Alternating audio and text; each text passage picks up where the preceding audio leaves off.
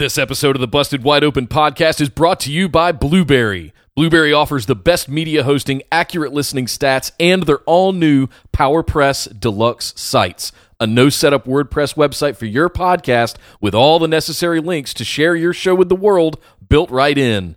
If you currently produce a podcast and are looking for a better host, or if you're looking to start a new one from scratch, head over to orbitaljigsaw.com slash BWO and sign up for the best media hosting and a PowerPress Deluxe site to get your first month absolutely free. That's orbitaljigsaw.com slash BWO or just use the promo code BWO at checkout for your first month absolutely free. And now, enjoy the show. This is Brody King, and you're listening to Busted Wide Open Podcast.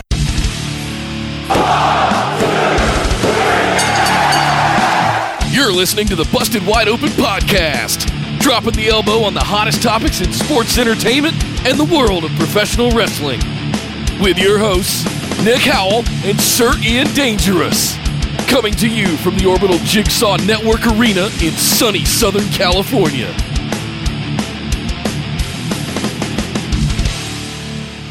Hello, everybody, and welcome back to the Busted Wide Open podcast. We are back for episode number 97. My name is. Hello, hello. My name is Sir Ian Dangerous, and joining me again today, the lovely and effervescent Judith Brooke. Hello, JB. Welcome back to the show. Hey, thank you so much for that great intro. I'm so happy to be back here with the B dubbers, as I like to call them.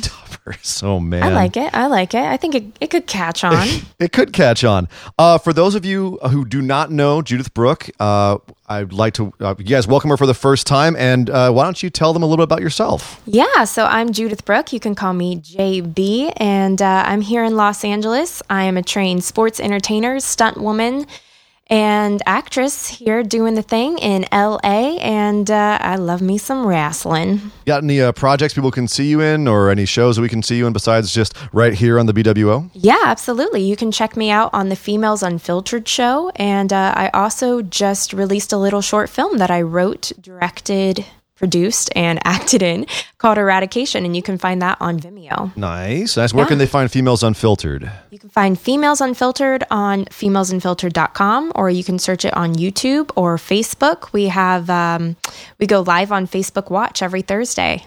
Very awesome. Well, thank you for that. Um, speaking of housekeeping, we're going to do some housekeeping for the BWO show here as well. We do have a Facebook discussion group if you want to get involved with the show and uh, talk to everyone who is also listening to the show about wrestling and sports entertainment in general. You can go find us on Facebook and join up with that group and talk It's to everybody. place to be. It is lots of fun discussions there. Plus, we do some uh, like when shows are on, we do some some live conversations about Yeah. them. Uh, you can also find us on Twitter at BWO Podcast. Uh, if you want to be more involved with the show and help out the show, you can go check us out on Patreon at patreon.com forward slash BWO. We have lots of different tiers there where you can get involved in the show for the price of a cup of coffee a month. Yeah. You can help support the show, get show notes, get a bonus episode, uh, get swag, all Got kinds of stuff. sweet swag. Yes. So please check that out. And of course, of course, go to youtube.com forward slash C forward slash busted wide open for our YouTube channel. We have our episodes up on there, and that is the place to go. Uh, if you're new to the show, you might not know this. If those of you who have been with us for a while, you are aware the show is going through a bit of a bit of a transitional phase. Mr. Nick Howell is uh, moving the Orbital Jigsaw Network Arena to parts unknown. Uh, well, Yeah, North Carolina. Yeah, I guess they are kinda known, I huh? didn't know things happened over there. There, a lot of stuff happens there. How dare you? uh, yes, no, we're we are moving the the base of the show. So in the meantime, we're kind of catching as catch can. We usually do a live cast on YouTube uh, every Thursday at five Mm-hmm. P.m. o'clock. Pacific, eight p.m. Eastern. That unfortunately, obviously, is on hiatus for a little bit as we get uh, reorganized. And Judith Brooke will be stepping in for Nick for a week or two, depending on how long it takes for him to get organized. Yeah, happy But, to be um, here. Yes. So uh, keep your eyes on YouTube once we are back up and running. And in the meantime, we will have our podcasts up on there as well. So go ahead and subscribe, hit the notification button so you can see when new stuff goes up there. Uh, well, Judith Brooke, let's start talking about wrestling here. We had a, I thought, a very solid week of WWE programming. They- Agreed. they're hit or miss, but this week was solid across the board, I thought, because things happened. Yes, they did. A lot went down. There was plot. There was plot. There was plot. beyond just building towards a show there was things that happened uh, there was a, an amazing new japan show we had king of pro wrestling this week where also lots of things happen we have lots of things to discuss we've got uh, nxt the Mae Young classic Huh? so lots to talk about this week and we're only a few weeks away from evolution, Evolution. crown jewel so it's a lot to discuss Yeah, there's so much going on. And let's start with the big news. So, right off the top with the big news, we have to talk about some current events, and this is might be a little bit of uncomfortable stuff to talk about because it's it's kind of ugly. But uh, Yeah, this is not this is not kayfabe. This is real life. this is real life. So, as we all know, WWE has a show coming up in Saudi Arabia. Uh, they're calling it Crown Jewel, and it's part of their what is reported to be about a forty-five million dollar a year, ten-year contract with the government, the royal family specifically of Saudi Arabia which is already controversial. which is already controversial and has been for many reasons. They had the show earlier this year that was controversial because they didn't allow women to perform or even in the country. And the only women you could see in the audience really were like the nannies of all the princes taking care of their kids. So Mm. don't get me started. Uh, well, I'm going to get you started because that's one of the reasons why you're here is to give your opinion. Uh, so already it was a controversial matter. Things have escalated now because uh, if you're watching current events, uh, within the last few days, there was a, a rather prominent uh, journalist who was uh, he entered a Saudi Arabian embassy in Turkey and did not come back out again. Yes. And from all the reports that we're hearing, it sounds like he may have been killed or disappeared, if you will. And the issue with that is he was very prominently uh, critical of the Saudi Arabian government and the royal family in particular. Uh, also, the only way that this would have been carried out, according to reports, is with the express knowledge and consent of the very royal family that WWE is now in contracts with, and they're that they're you know using their propaganda machine essentially to promote as being a progressive or attempting to be a progressive government. So yeah. that's a lot to unravel, but uh, some tricky waters here at the. WWE. they are, and it's it's not just because of the same old reasons with you know working for an, an oppressive regime. It's now an oppressive oppressive regi- regime that because of the the nature of the relationship between the U.S. and Turkey, the government may be forced to impose sanctions on Saudi Arabia, and that's not nothing to do with one person or decision or anything. That's the law. Right. So the issue with that then becomes: Can WWE still put on Crown Jewel if this continues to escalate? Yeah. And do they choose? Like, are they going to make an active choice here? Are they just caught in the circumstances and they're going to go with the flow? Do we expect them to make a choice that reflects, um, you know, the terrible political things that are happening right now? I mean, to be honest, no. WWE's not going to cancel the show unless they are forced to. And that's just the nature of business and the nature of WWE. They've taken this money, they're under contract. So, and it's a significant contract. And I imagine there would be a significant penalty if they did cancel for any, I mean, for any reason, but I would imagine especially a reason other than uh, being forced.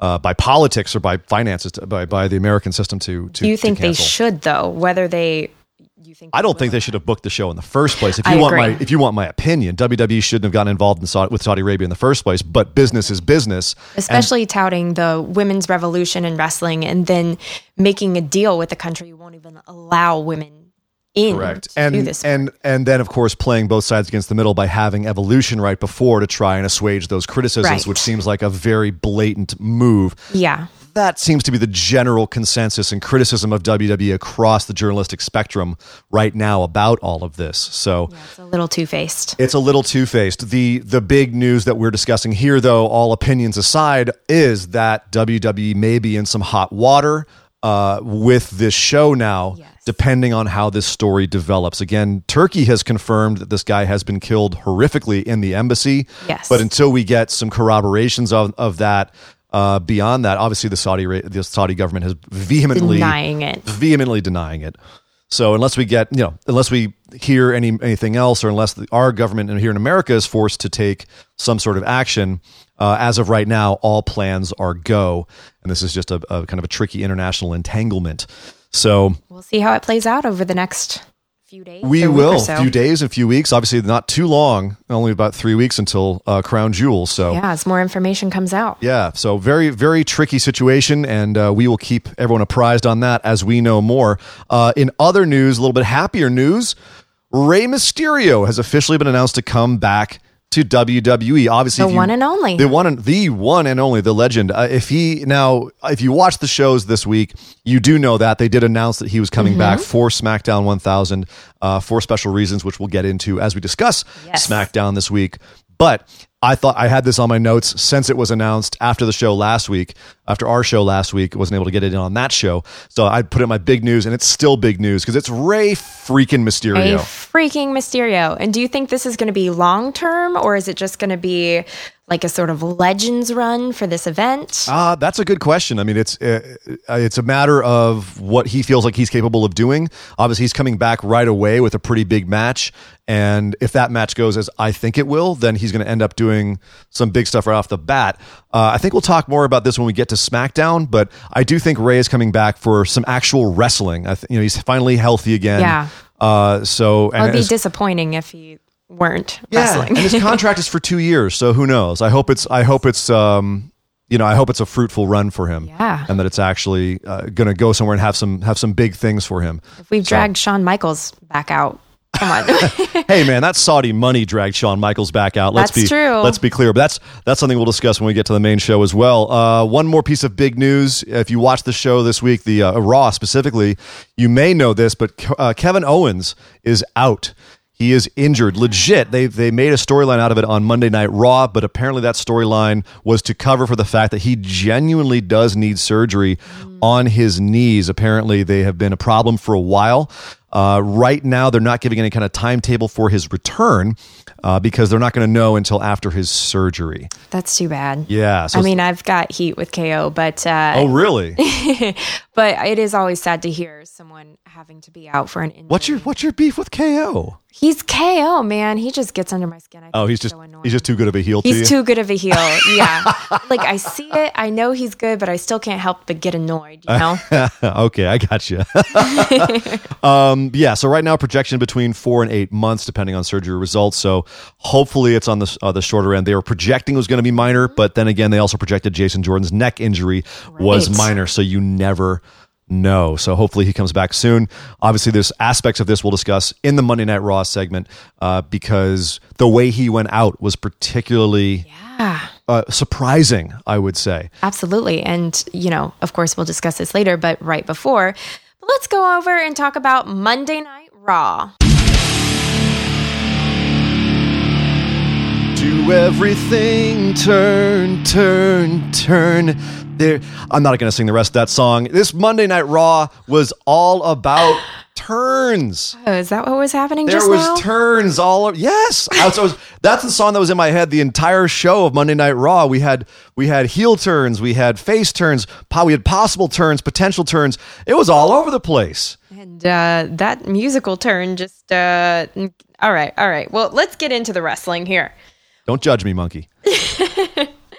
So we had the Shield versus the Dogs of War. Again, like to call them. again. Well, it's just for simplicity's sake. I can't just call them. I mean, saying- Strowman and company. Strowman and Co- oh god, Michael Cole, stop it. Although I have to say, by the end of this match, they said McIntyre and company. Did you pick up on that? I did not. They sure did. Oh, I wonder if that's. I wonder if that means something. Um, I will say this. This was uh, th- now this was kind of the second half of the show. They really dealt with these guys for the most part. This is obviously the biggest uh thing going on on the card. This is the the top build. Th- you know, all these are the top build guys. Big is all the belts are on these guys Yeah. and everything. So this is the this is the important And literally Feud. the biggest guys. and some of the biggest guys too. That's true. But here's what's here's the thing. Right now we're going through a period where, where Raw is getting the lowest ratings in the modern era. And it's funny because I also think they're doing some really good stuff at the this top of the good show. card. This was interesting. We're having this uh, this angle where Dean for the last couple of weeks over on the Shield, Dean Ambrose has been teasing that he might not be happy with the Shield. And for most of this episode, everything looked like it was fine. They were giving promos like they were all good over in the Shield. They figured their stuff out. Yep. You know, Dean after after the Super Showdown, it looked like everything was cleared up. Roman sacrificed himself for Dean, and Dean got the pin on Ziggler, and everything was good. The Brotherhood cannot be broken. Well, uh, that's what it seemed like. And then over on the other side with the Dogs of War, it looked like they, everyone was getting mad at each other, right? Ziggler was taking some heat from both Strowman and McIntyre for being the weak link, quote unquote. And then you also had uh, Braun yelling at McIntyre, McIntyre yelling. They all seemed like they were in a, in a kerfuffle. Yes, some drama happening on each team here. Absolutely. And then so in the main event, we once again had a three on three match, the the Shield versus the Dogs of War. Only this time at the end, uh, after a whole uh, another fantastic match. Yeah, Like, it really, really good. was.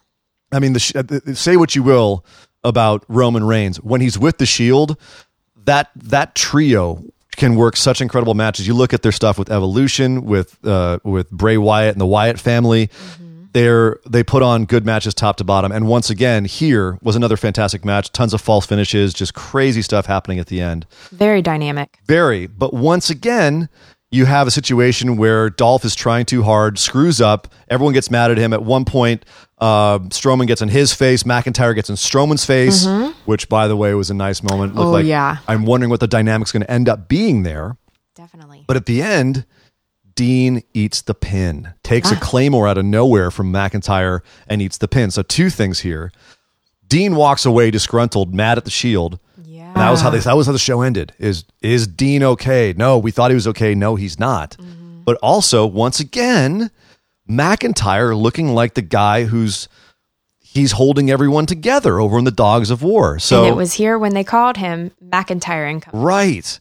So uh, it seems like to me this is this is entertaining. This is interesting. This is this is subtle dynamics that they're not overstating, and I have no idea where they're going with it. If they're going to if they're swerving us on Dean Ambrose, if they're trying to tease something over with McIntyre and Strowman and Ziggler, I, I don't know.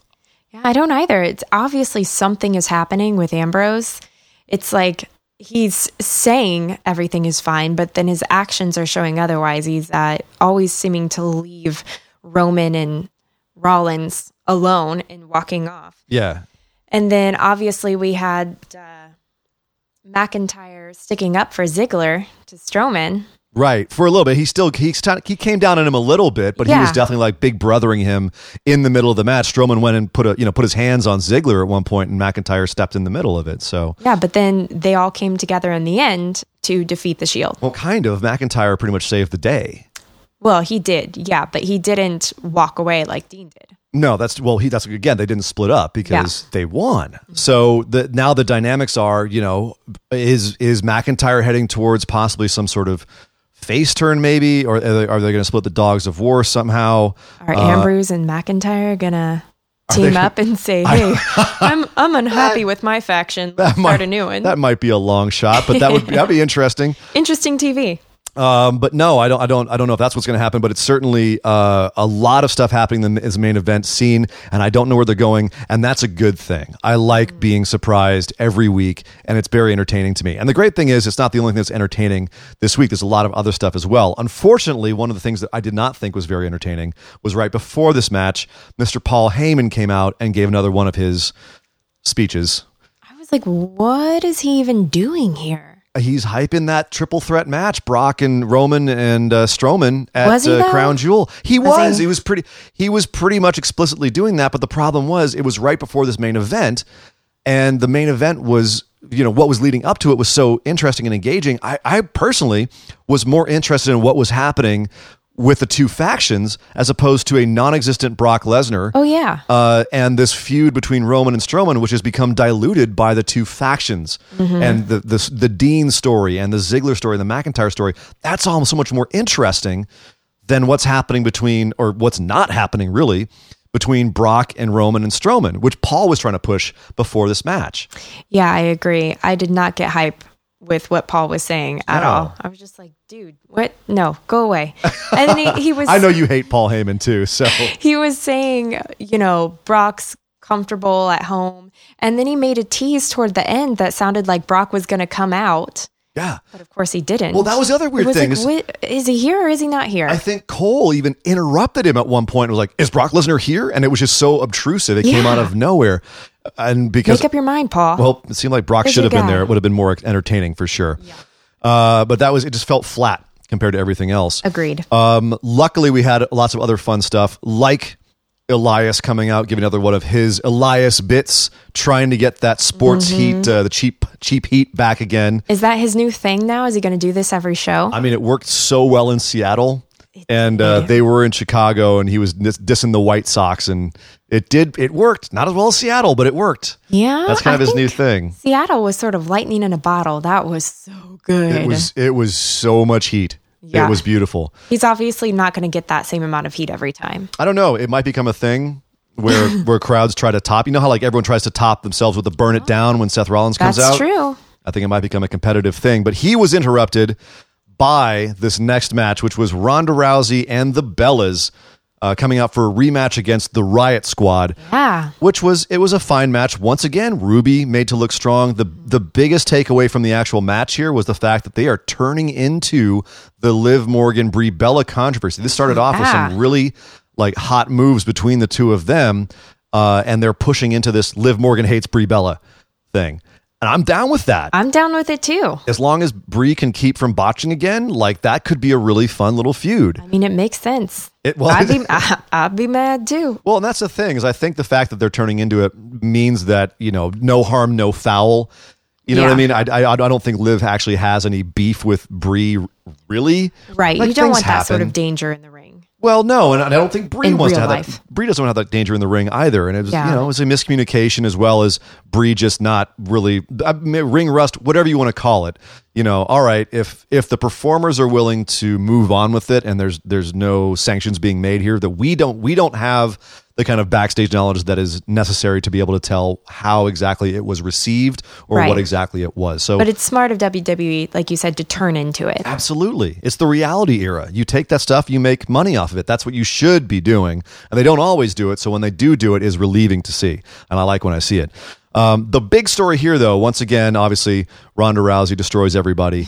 Obviously. Ronda Rousey kills all. She uh, put, uh, let's see, she put Ruby Riot in the armbar. Yes, she did. While the Bellas were holding down Liv Morgan and Sarah, uh, Liv, uh, yeah, Liv Morgan and Sarah Logan yes. and uh, ends up winning. And afterwards, we're having another celebration. It looked just like the end of the match at Super Showdown. Mm-hmm. Uh, the Bellas and Ronda turning to every corner and cheering and everything. Great. But no. But no. But then the Bella twins turn on Ronda and give her a beat down. a beat down. Twin Beat magic. Down. Twin magic. The, you, know, you can't trust the Bellas. You can't trust the Bellas. Shady. Now, here we, we knew that this was going to be a Ronda Rousey and Nikki Bella match at Evolution. We knew this was coming. It was been reported all over the place. They finally, I thought it was going to happen at Super Showdown, but no, they saved it for Raw. Yeah, everyone was waiting after Super Showdown for that moment when the Bella twins were going to turn on Ronda, Yeah. but they saved it. Yeah, they they saved they, they waited.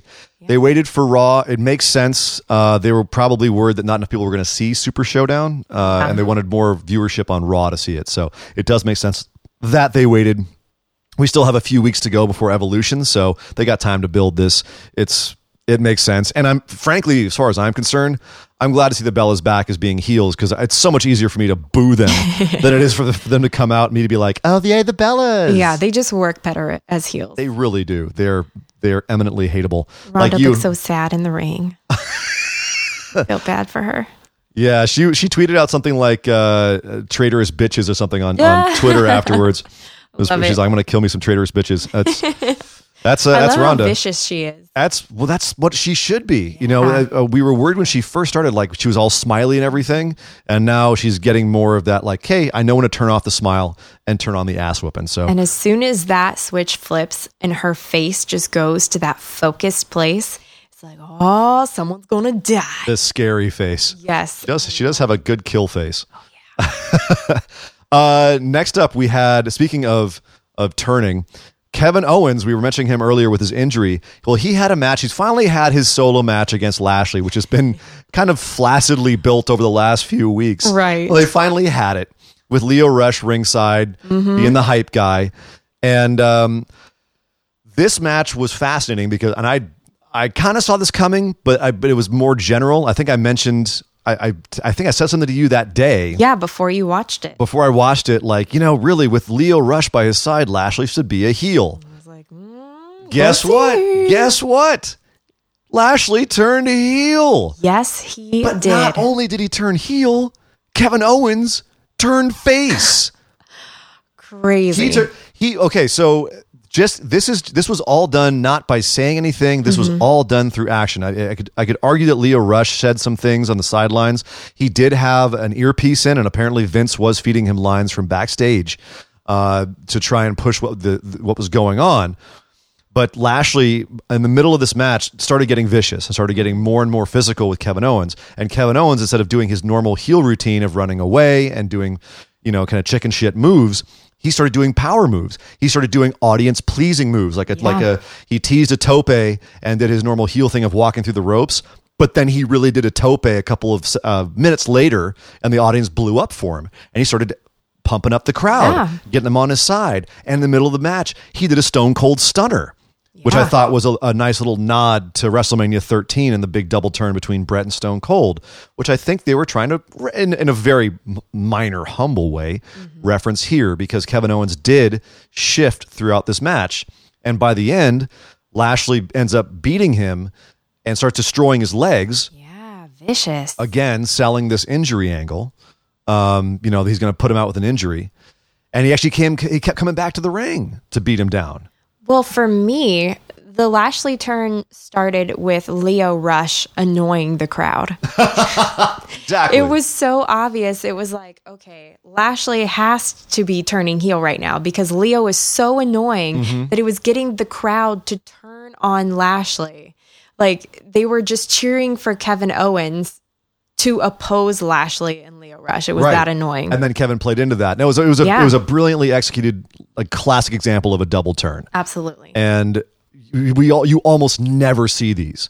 So when it's done, not only is it is it exciting, but uh, when it's done well, it's you know it's very captivating. And I thought this was across the board good for everyone involved to have Kevin Owens go away as a face, come back as a totally different character in a few months that people can get behind. Uh, he's got so many moves he never gets to bust out because he's always a heel, and they've had him recently as always a chicken shit heel. So he's got a huge arsenal he never gets to use, and I think it's he should go on a good face run for a while. It could be a lot of fun. Um, even if Sami Zayn comes back as a heel, and then they can get that feud going again, I wouldn't mind that at all. Um, this is also the best thing for Lashley. He has been such a bland face yes. since he showed up. I mean, have you been excited by him at any point since he's come back? The only thing that had me excited was when he did that army obstacle course. Oh God, during the Sami Zayn feud? Yes, that was like the best moment of Lashley for me. I mean, it was kind of cool to see how athletic he is, I suppose. that All right, it. fair uh, fair enough. Fair enough. But that that should say that should say something right there. That that's the most exciting thing that, was he's the, done. That was the biggest pop he's gotten. That's like saying I'm taller than Danny DeVito. It's not doesn't you know what I mean? It's that's not saying much. Um so but yeah, this is the best thing for Lashley as well. Now that you've got him and Lio Rush, it's a good combination. Um and also it looks like because of some backstage interactions that happened during the show, it looks like he might be heading into a program with Finn Balor. Uh, he got into some conversation, some words with Finn Balor and Bayley backstage at one point during the show. So a feud with Balor could be great. It could be exciting for both guys. I don't Ooh, it could be dangerous for both guys. I think both guys need a big win. yeah, I was about to say, do you think this will be good for Finn Balor? Do you think he could pull one over over Lashley? I don't want to see another Finn Balor Baron Corbin style feud where Finn's got to pull out the demon to win. Yeah, I don't But either. At the same time, if that becomes his shtick, I mean, he's got maybe one or two times more before it becomes a shtick. exactly. You know what I mean? It'll be too predictable. Yeah, well, I can't, I, I can't beat these big guys as a man. I have to beat them as the demon. Mm-hmm. You know what I mean? Whereas Lashley needs to be put into a feud where he he looks like a main eventer because he could be, and he's a great heel. So, you know, I don't know. I don't know if him going over Finn is going to be the best thing for Finn, but it might be the best thing for Lashley. Um, so the next big thing we have to talk about the show, we're having a battle royale, a World Cup, if you will, Yeah, a global battle well, the glo- royale. so the global battle royale was this Monday night to determine an entrant into the World Cup that's happening. Yes. It's a tournament that's happening at Crown Jewel. Uh, on Raw, it was announced that the first entrant into this World Cup would be unopposed John Cena. He wouldn't even have to compete. He would just it's It's John Cena. It's John Cena. He just gets to do it. And luckily John Cena's not around enough these days for people to really get some beef about that. But if this was like 3 or 4 years ago, people would have been frothing at the mouth that he just got put into it arbitrarily. Be like, "Oh, of course, it's John Cena." Rah, rah, rah. But it's Of course, that's what they want. He's the big money. he, he- well, he is one of the big monies, that's for sure. Uh, but yeah, so it was John Cena, and then they had, as you said, a global battle royale put together by Baron Corbin. Okay. Of Can just- we just Why don't you tell me? This was a bunch of buffoons. I mean, really, come on. And then Baron went through and introduced all of them, and everyone was like, "Who the hell are How these?" dare guys?" you call the Belgian waffler a buffoon? So there was so there was a bunch of guys in the ring. There was eight guys in the ring, uh, or seven guys in the ring, I guess. I lost count. I just stopped counting at a certain point. A bunch All of with- buffoons. all That's with the silly official names. count. It was pretty much like a bunch of early '90s WWE jobbers. You know what I mean? Like they all had like the the, the the the the cliche Russian, and here's the guy with the claw, and here's you know it's all these different kind of Here's goofy a things. chef, and here's a plumber. And here's here's uh, uh, El Conquistador, the Golden Luchador, who we've seen many times throughout WWE history.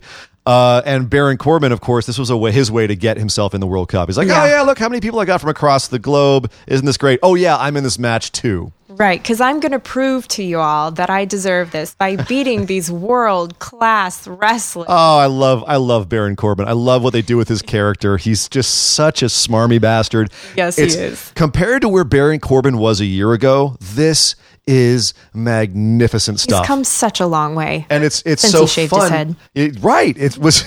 it's like the opposite of Metallica. Uh, he cut his hair and got better. But uh, but no, in this match it was fun. It, it was a, there's a bunch of good little bits like them all teaming up on him at the beginning, and we all thought he was going to get shoved out. Him screaming, "No, no, not yet! No, what are you? Come on!" And Just then throws them out systematically one by one. which, as you'd expect, he of course throw then throws everybody out and starts cheering for himself at the end, telling them to ring the bell, but the bell doesn't ring because there's one guy he forgot, and that's during the match. El Conquistador was hiding down by the side of the ring, actually just kind of Taking a sitting there. siesta. He was sitting there nonchalantly, mm-hmm. just kind of like twiddle, literally, literally twiddling his thumbs. Yep. And he hops back in the ring at the end, starts doing a little dance around the ring, and Baron Corbin's like, oh, I got to beat this guy now. And all of a sudden, El Conquistador puts Baron Corbin. He gives him a German suplex, rolls through another German suplex, rolls through oh. another German suplex, and then an angle slam and tosses him out of the ring. Booyah. And El Conquistador takes off his mask and turns out to be Kurt Angle. So, None other than. long story long, Kurt Angle sneaks one in on Baron Corbin. So this to me sounds like uh, Kurt Angle's in the World Cup. This sounds to me like a long form storytelling between Kurt and Baron Corbin, which I love. Obviously, they've got beef because of Baron usurping the general manager position, Right. Uh, and Kurt quote unquote being on vacation, which he winkingly said he still was after this match. Um, and I, I'm seeing Survivor Series coming up at the end of what? So the 17th of November. Sounds right. Uh, I'm seeing Team Kurt versus Team Baron. Do you think that this was a good way to bring Kurt back? Hell yes, I loved this. I thought it was a lot of fun too. it was and Kurt uh, uh, doing the little dance The in the costume was fantastic. He even he, he changed his whole posture and everything. So much fun. I love fun Kurt Angle as Yeah. opposed to stuffy GM Kurt Angle. He still has so much innate charisma and humor about him. Yeah, Yeah. I am. I was totally down with this. I thought this was a fantastic segment. The one question I had was before this match, Baron Corbin's walking to the ring and he meets uh, Ke- Heath Slater backstage, Mm-hmm. who says, "Hey, I want to be in this global battle royale." And Corbin just says, "You're not good enough." Yeah. And leaves it. And there was no comeback. That was There it. was just Heath's sad face as he, as he walked away. brutal. I really hope this is the beginning of something for Heath and it wasn't just kind of like a, a Ric Flair burying uh, Santino, or was it Santino? It wasn't Santino. It was, um, to, I'm forgetting his name. The, the guy he buried. Obviously, he did Um, a good job. Well, yeah, the guy hasn't been seen since. Uh, backstage, you know, just basically kind of like management shutting the guy down for some reason. I hope this is the beginning of something for Heath. Um, and they have an angle, like some sort of angle with him and Corbin. Maybe Heath becomes like an agent of angles Yeah. coming back at Corbin. So I, that's what I hope it is. I hope it wasn't good just angle. crapping on Heath for no freaking reason. Uh, we also had now this this opened the show was uh, we had Triple H and Shawn Michaels come out, and for those of us who lived through uh, the Triple H Authority reign of terror when he would come, which is uh, when he would come out every week and give like a half an hour promo at the top of the show. Gosh. this was this was a flashback Yes. because once again he and Shawn came out and delivered a half an hour promo. was it a half an hour? Oh, I thought it was an eternity. A half an hour is a long time for one person uh, to talk uh, like this. Uh, it's a long time. a mountain. Oh, don't don't even don't. Took me eight. We only have so much show, okay, Miss, sorry, Miss, sorry, Miss- sorry. Miss JB. We got to get it going here. So no, they were coming out because we they they are reforming DX. Long story, long long story short, they're reforming DX. Shawn Michaels coming out of retirement. Triple H and Shawn Michaels as DX versus Undertaker and Kane, the Brothers of Destruction at Crown Jewel. We suspected this was happening for a while now. They just confirmed it on this show. To sum it all up, suck it. Right, exactly. Yes, the the typical D, uh, DX fashion. Uh, a couple of late forties, early fifties year old guys pointing at their crotches and saying "suck it," which is, you know, all right. That's that's exactly what DX has always been about. Oof. Yeah, I'm not. I've got to say, I'm not excited about this. This is the only upside I can see to this is that at least the old guys, the old part timers, are all working together, and they're not working with younger guys Right. They're not bearing new talent. they're not bearing new talent. It's not. It's not. Um, you know, WrestleMania. Well, I think it was 32. Stone Cold, Mick Foley, uh, and Shawn Michaels coming out and burying a bunch of burying the, uh, Rusev and, and Wade Barrett and all the other guys. Like, you know, that's that's not the way to get new talent over. You've got to at some point have the older talent step aside and put over new talent. At least these guys are just all working together, and it's just a nostalgia match. Right. You know what I mean? Fine, great. I kind I mean, I said weeks ago the last time I was on that uh, I wished Triple H and Undertaker wasn't happening, and I feel the same way about this. I wish that uh, you know, D-Generation X and Brothers of Destruction was not happening. As much as I love those guys, just let it go. Yeah, do you think it's a few years too late? Like, do you think if they, if they so Shawn Michaels has been out for eight years. Yeah. Uh, Triple H has been he's been in and out. An Undertaker has not been Undertaker. I would argue. I would argue uh, since he has been Undertaker since he took those F fives and lost the streak at WrestleMania 30. Yeah. So about five years, I would say Undertaker has not been Undertaker really. And the age is showing. in a lot of Really, really showing, Yeah. and it's accelerating. I agree. And I, I think we should just let them go while they're legends instead of dragging them back out. And it's the it's a cliche. Wrestlers never know when to retire. I mean, I, I'm I keep hearing that Terry Funk still does a match every once in a while. You know, Ric Flair had that beautiful retirement match with Shawn Michaels, Mm-hmm. and then he went and wrestled in TNA. I mean, it's just they can't freaking stop sometimes. when you can't it. stand up fully straight and you're walking funny, it's time to let it go. Well, Shawn Michaels has been bow legged for years. Let's not. I mean, I get it. I get it. I I, know what it's like to be in that ring. I Yeah. know how exhilarating it, it it is. It can be hard to let that go. Sure. But for the love of the sport and for the love of the fans, at some point, It's best to walk off in the sunset. yes. Right. The, so the question here is: so Shawn Michaels is the one that's coming out of retirement. No one else is retired, right? Right. Undertaker should be. Kane, Exactly. Kane should be off being a mayor now, but What's happening to his town right now? uh, they don't care. They're, they're watching their mayor on TV chokeslam people. But uh, here's the question: Shawn Michaels came out of retirement for you know for I would assume a pretty hefty paycheck from the Saudi Arabian government. Is that hypocritical of him? Or is it just typical wrestling stuff? Do you think that's what it is? It's just like it's hey, money's money, and who can say no to that paycheck? And it's more that it's a it's it's con, it's a convenience. You know what I mean? Like where he has the opportunity to have this kind of big nostalgic match with his best friend, come out of retirement, have like one or two more, you know, get a couple more in. He can still kind of go, uh, but make a big paycheck at the same time. Oh yeah. you think that's what it is? Like, a combination, fun, money, wrestling. Let's do it. right? But uh, again, it, it's like the same thing we were saying at the top of the show: is at what point is it hypocrisy? yeah. At what point is it is it uh, taking taking dirty money? Well, they say everyone has a price. Uh, yes, yes, the million dollar man does say that, doesn't he? Yes, yes, he does. Virgil. Uh, so yeah, again, that's that. It is what it is. I just hope we don't get too much promotion for it over the next couple of weeks. Uh, I, one half an hour promo is all I need. But Oh, we got Undertaker next week on on SmackDown, so who's who knows? Maybe that'll go over to SmackDown. and We'll have promos for it over there. Spreading the love around. yeah, we have Evolution coming up over there. So there you go, Evolution Undertaker on SmackDown. What do you think's going to happen? Ronda Rousey versus Undertaker. Oh God, no. I'm No. sorry. I'm sorry. Just put that image in your head. Why my would you- apologies. I take it back. All right, I'm gonna I'm gonna move on and try and get that out of my mouth. Alexa Bliss and, and Trish Stratus was going to be a match at Evolution. Uh, and this week we had Trish Stratus come out to the ring and uh, get confronted by Alexa Bliss and Mickie James. And uh, this got this turned into. I thought this was interesting. Initially, we were we were pitched Trish Stratus versus Alexa Bliss and Mickie James versus Lita, right? Those two matches have now been, because of this segment here, squashed together. And now it's a tag match Alexa Bliss and Mickie James versus Lita and Trish Stratus. Um, there's a couple of speculations about this. Uh, Wrestling Observer said that this had been the plan all along, and they had to wait until they could announce Ronda Rousey, Nikki Bella, which was a bigger match.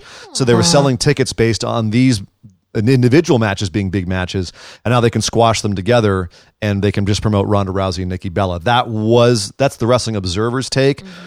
From what I've heard, Alexa Bliss still has numbness in her hands, so this might actually have been done to protect her. So she doesn't have to do as much, so they can have more stuff going on around her Speculation. speculations, speculations, speculations. Either way, um, I think this should be not the worst match on the card. I, I'm I'm psyched to see I, Alexa Bliss to me is just window dressing in this. I'm actually as much as I'm not psyched to see Undertaker, Kane, Triple H, and, and Shawn Michaels daughter around the ring. I think Lita, Mickie James, and Trish Stratus still have a lot in the tank. Yeah, they can still go. And in heels, might I add. And in heels. In heels. What up. Trish Stratus? Throwing some big super kicks in heels. That's no joke. Although I do have to say, during her promo, she kind of sounded like a nice mom trying to be mean Well, yeah. when talking to Alexa. Uh, she might she might be rusty on the promos. um, but that's hey, that's fine. If that's a mom that can kick your ass, Yeah, that's true. she can legit kick your ass. That's so. true. Uh, the couple other things to get to on Raw before we move on. We had another. uh, All I can call it is a is a commercial for the mixed match challenge. Third week in a row, uh, some combination of Finn Balor and Bayley faced off against uh, Jinder Mahal and Alicia Fox. Once again, uh, Bayley and and Balor pull it off, but there was really nothing to this. I think this is just you know holding pattern, promoting mixed match until there's something for these guys to do. Filling time. Yeah, Sasha is out with whatever's going on with her. You know, speculation it's a back injury or all the way up to a pregnant. Pregnant, Who, yeah. pregnant, who knows? Um, so this is just killing time till these people have something to do. I don't know what they're going to do it's with fun. gender, but it's yeah, it was fine. It was just it was just kind of there. Uh, speaking of just kind of there, Bobby Roode and Hmm. Chad Gable are still a tag team. They're still tag teaming against the freaking Ascension. They're, they've been building tension slowly between them. This week, once again, Chad Gable jumped the gun and went in and stole the finish from Bobby Roode, which he looked pissed about. Um think he'll go back to being heel rude? God, I hope so. Suit wearing. I mean, this we say this every week on the show, right? Uh, that that we hope Bobby Roode becomes rude Bobby Roode again. Yeah. But uh, Rude, rude. I, you know, they also threw the AOP in this. The AOP came Mm-hmm. in and beat everybody down at the end of this. So I don't know what's happening there with the tag division right now. You had the belts tied up in the main feud of the entire show, and everyone else is just kind of circling around each other. You know, the, Right. the Ascension and Chad Gable and Bobby Roode have worked each other for the last, I, I feels like five or six weeks, been forever, and nothing's really happening. So I can only hope that in the next couple of weeks something starts happening with the tag division down here. B Team and Revival all still just not really doing anything either. So Do you think uh, with AOP in this now, it's going to be like a long term feud, or is this just short lived while they figure out what to do with Gable and Roode? I, there's the thing is I I could see Gable and Roode splitting off into a singles thing between the two of them, but like I, like I said last week, that feels like another uh, Mojo Rawley Zack Ryder thing where no one cares because you haven't really given us a reason to invest. And they've been so far on the lower the card, lower low down the card. That's going to be like a, a match on main event or something. Yeah. you know, like one of their secondary shows. So not looking forward to that at all. We also had a very short match between uh, Ember Moon and Nia Jax, which ended in Yeah. a, a count out where uh, Ember got Nia outside and barely made it back in before the count. This was super physical. Like this was, I like this a lot. And I the love crowd both did these too. women. Yeah, I just and I, I'm actually. Uh, it's nice to have someone else on the show that likes Nia Jax for once. Yeah, I think she's great. Yeah, I, I think I can hear, of- I just felt Nick twinge wherever he is. Just- Nick Nick listening to this show somewhere is going no. oh, I hate her. sorry, Nick. But uh, at any rate, they had a match. It was the audience was really into it too. Hopefully, they'll they'll try and redo it, uh, make it like, let them have more time because they'll look at the audience reaction and say, "Hey, we should give these girls some more to do." Although right now, Nia's face again, they hugged after the match, so Yeah. who knows? Honorable finish. Yeah, I want Nia. I want Nia to be heel again. I do. Well, that's about it. Uh, we don't have anything more on Monday Night Raw, so that means we need to head over and talk about SmackDown Live. Dude, we started SmackDown with the rematch between Becky and Charlotte, and this was intense. Yeah, I was surprised that they did the rematch this quickly. I know, but it was so good. I am not mad. Right. Yeah. No, they just had it at Super Showdown, and then uh, we get it. We get a rematch this time because Becky was disqualified at Super Showdown, uh, lost but retained Right. by the disqualification rule. This time, if she was disqualified, she did lose the title. So that was the stipulation of this match, and this was a banger of a match. Ah, barn burner. Yeah, and the, and I, I read a stat where this was actually the longest women's match in Raw or SmackDown history. Wow. It was three segments. They let them just go. Yeah. And I thought that the match, uh, you know, you can you can get a good match out of 10 minutes, Mm-hmm. but if you if they give you 15 20 minutes, you can tell a full story. Oh yeah, they were killing it. Yeah. It was, was such a good match. Yeah, anything that stood out for you or what uh, what particular did you did you like most about this match? Oh my god, they just kept going at each other. It was like they would not stop Mm-hmm. until one of them was dead. like they just there was no quit. They were all fight. Right. Yeah, it's very intense. Which is and that was the thing that stood out for me was this match was what this feud needed. It needed escalation. It- we we had reached a plateau and this match I felt pushed it over the top. And Yeah. especially with gasoline on the fire. gasoline on the fire, and uh, especially with the with the end of this match where they were both they're both counted out, but then kept fighting.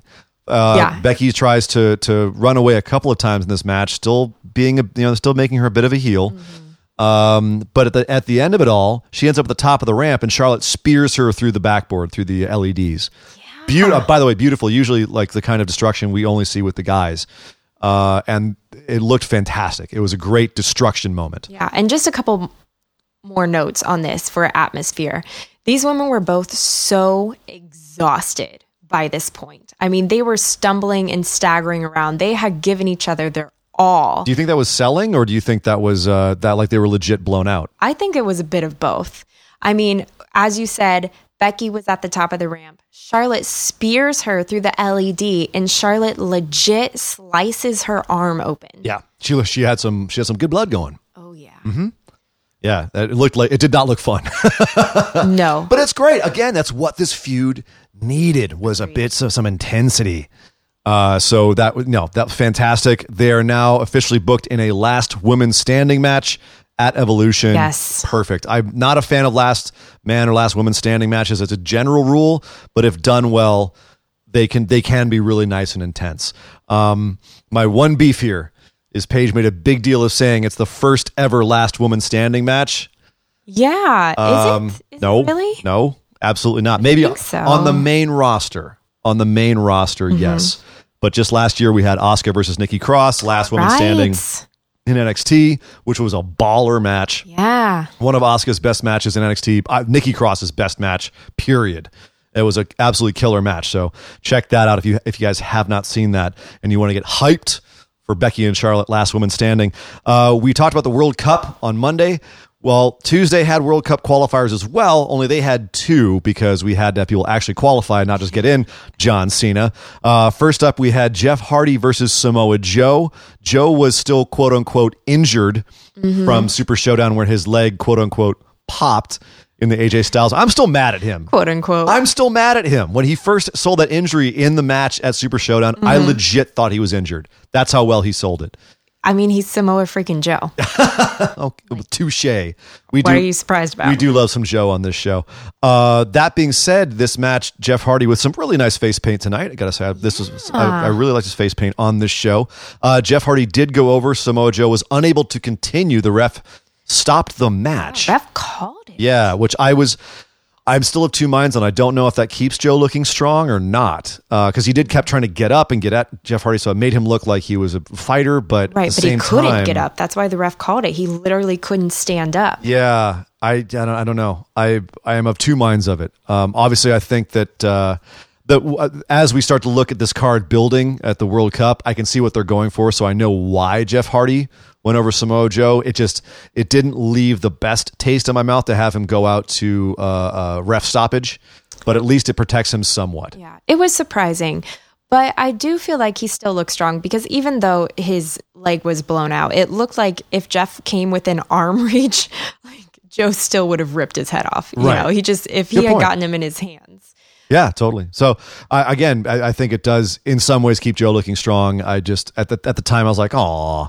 Yeah, it, it definitely surprised me. But um, uh, also, we had another World Cup qualifier match. A returning Big Show. Big Show came back uh, after a year and faced off against Randy Orton because, hey, it's 2007. Why not? Why not? Uh, and this was about the match you'd expect. Big Show lumbering around and Randy kind of trying to be scared of him, trying to figure out how to take him down. Of course, he eventually does RKO, which he hasn't done in a long time.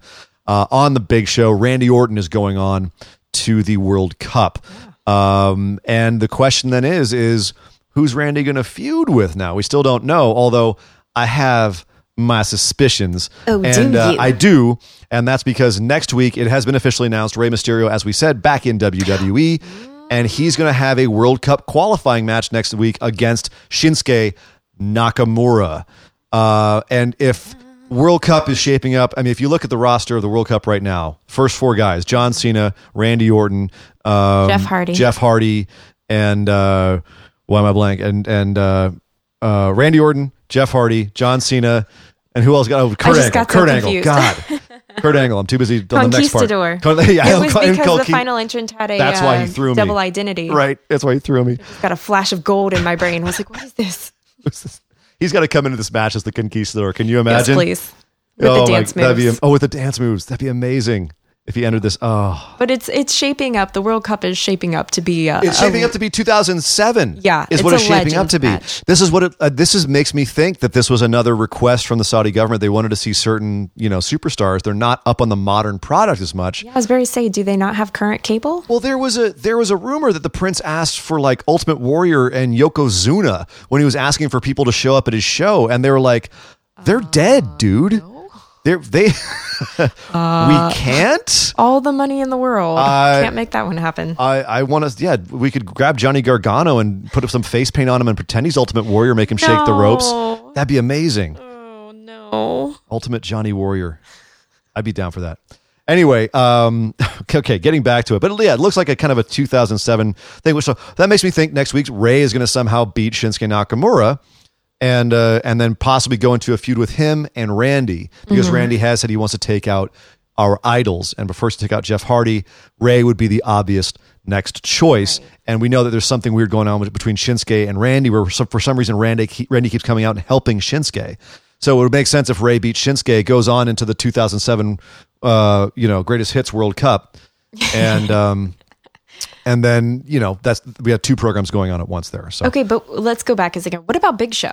what about Big Show? Well, is he like back back or was this just a one off? He's looking good. He well, yeah, he's been looking good for a while now. Um, I think this is just a one-off. You know, he's doing a lot of other extracurricular stuff for WWE Right. uh, appearances and, and charity Honor's stuff. Cure. Yeah, that kind of thing. So I don't think he's going to be wrestling that much. I think you know he's kind of like Mark Henry was a year or two ago, where he just he shows up every once in a while, puts somebody over, and then goes away and does other stuff. So Does his thing. yeah, that's kind of what I think we're seeing with him.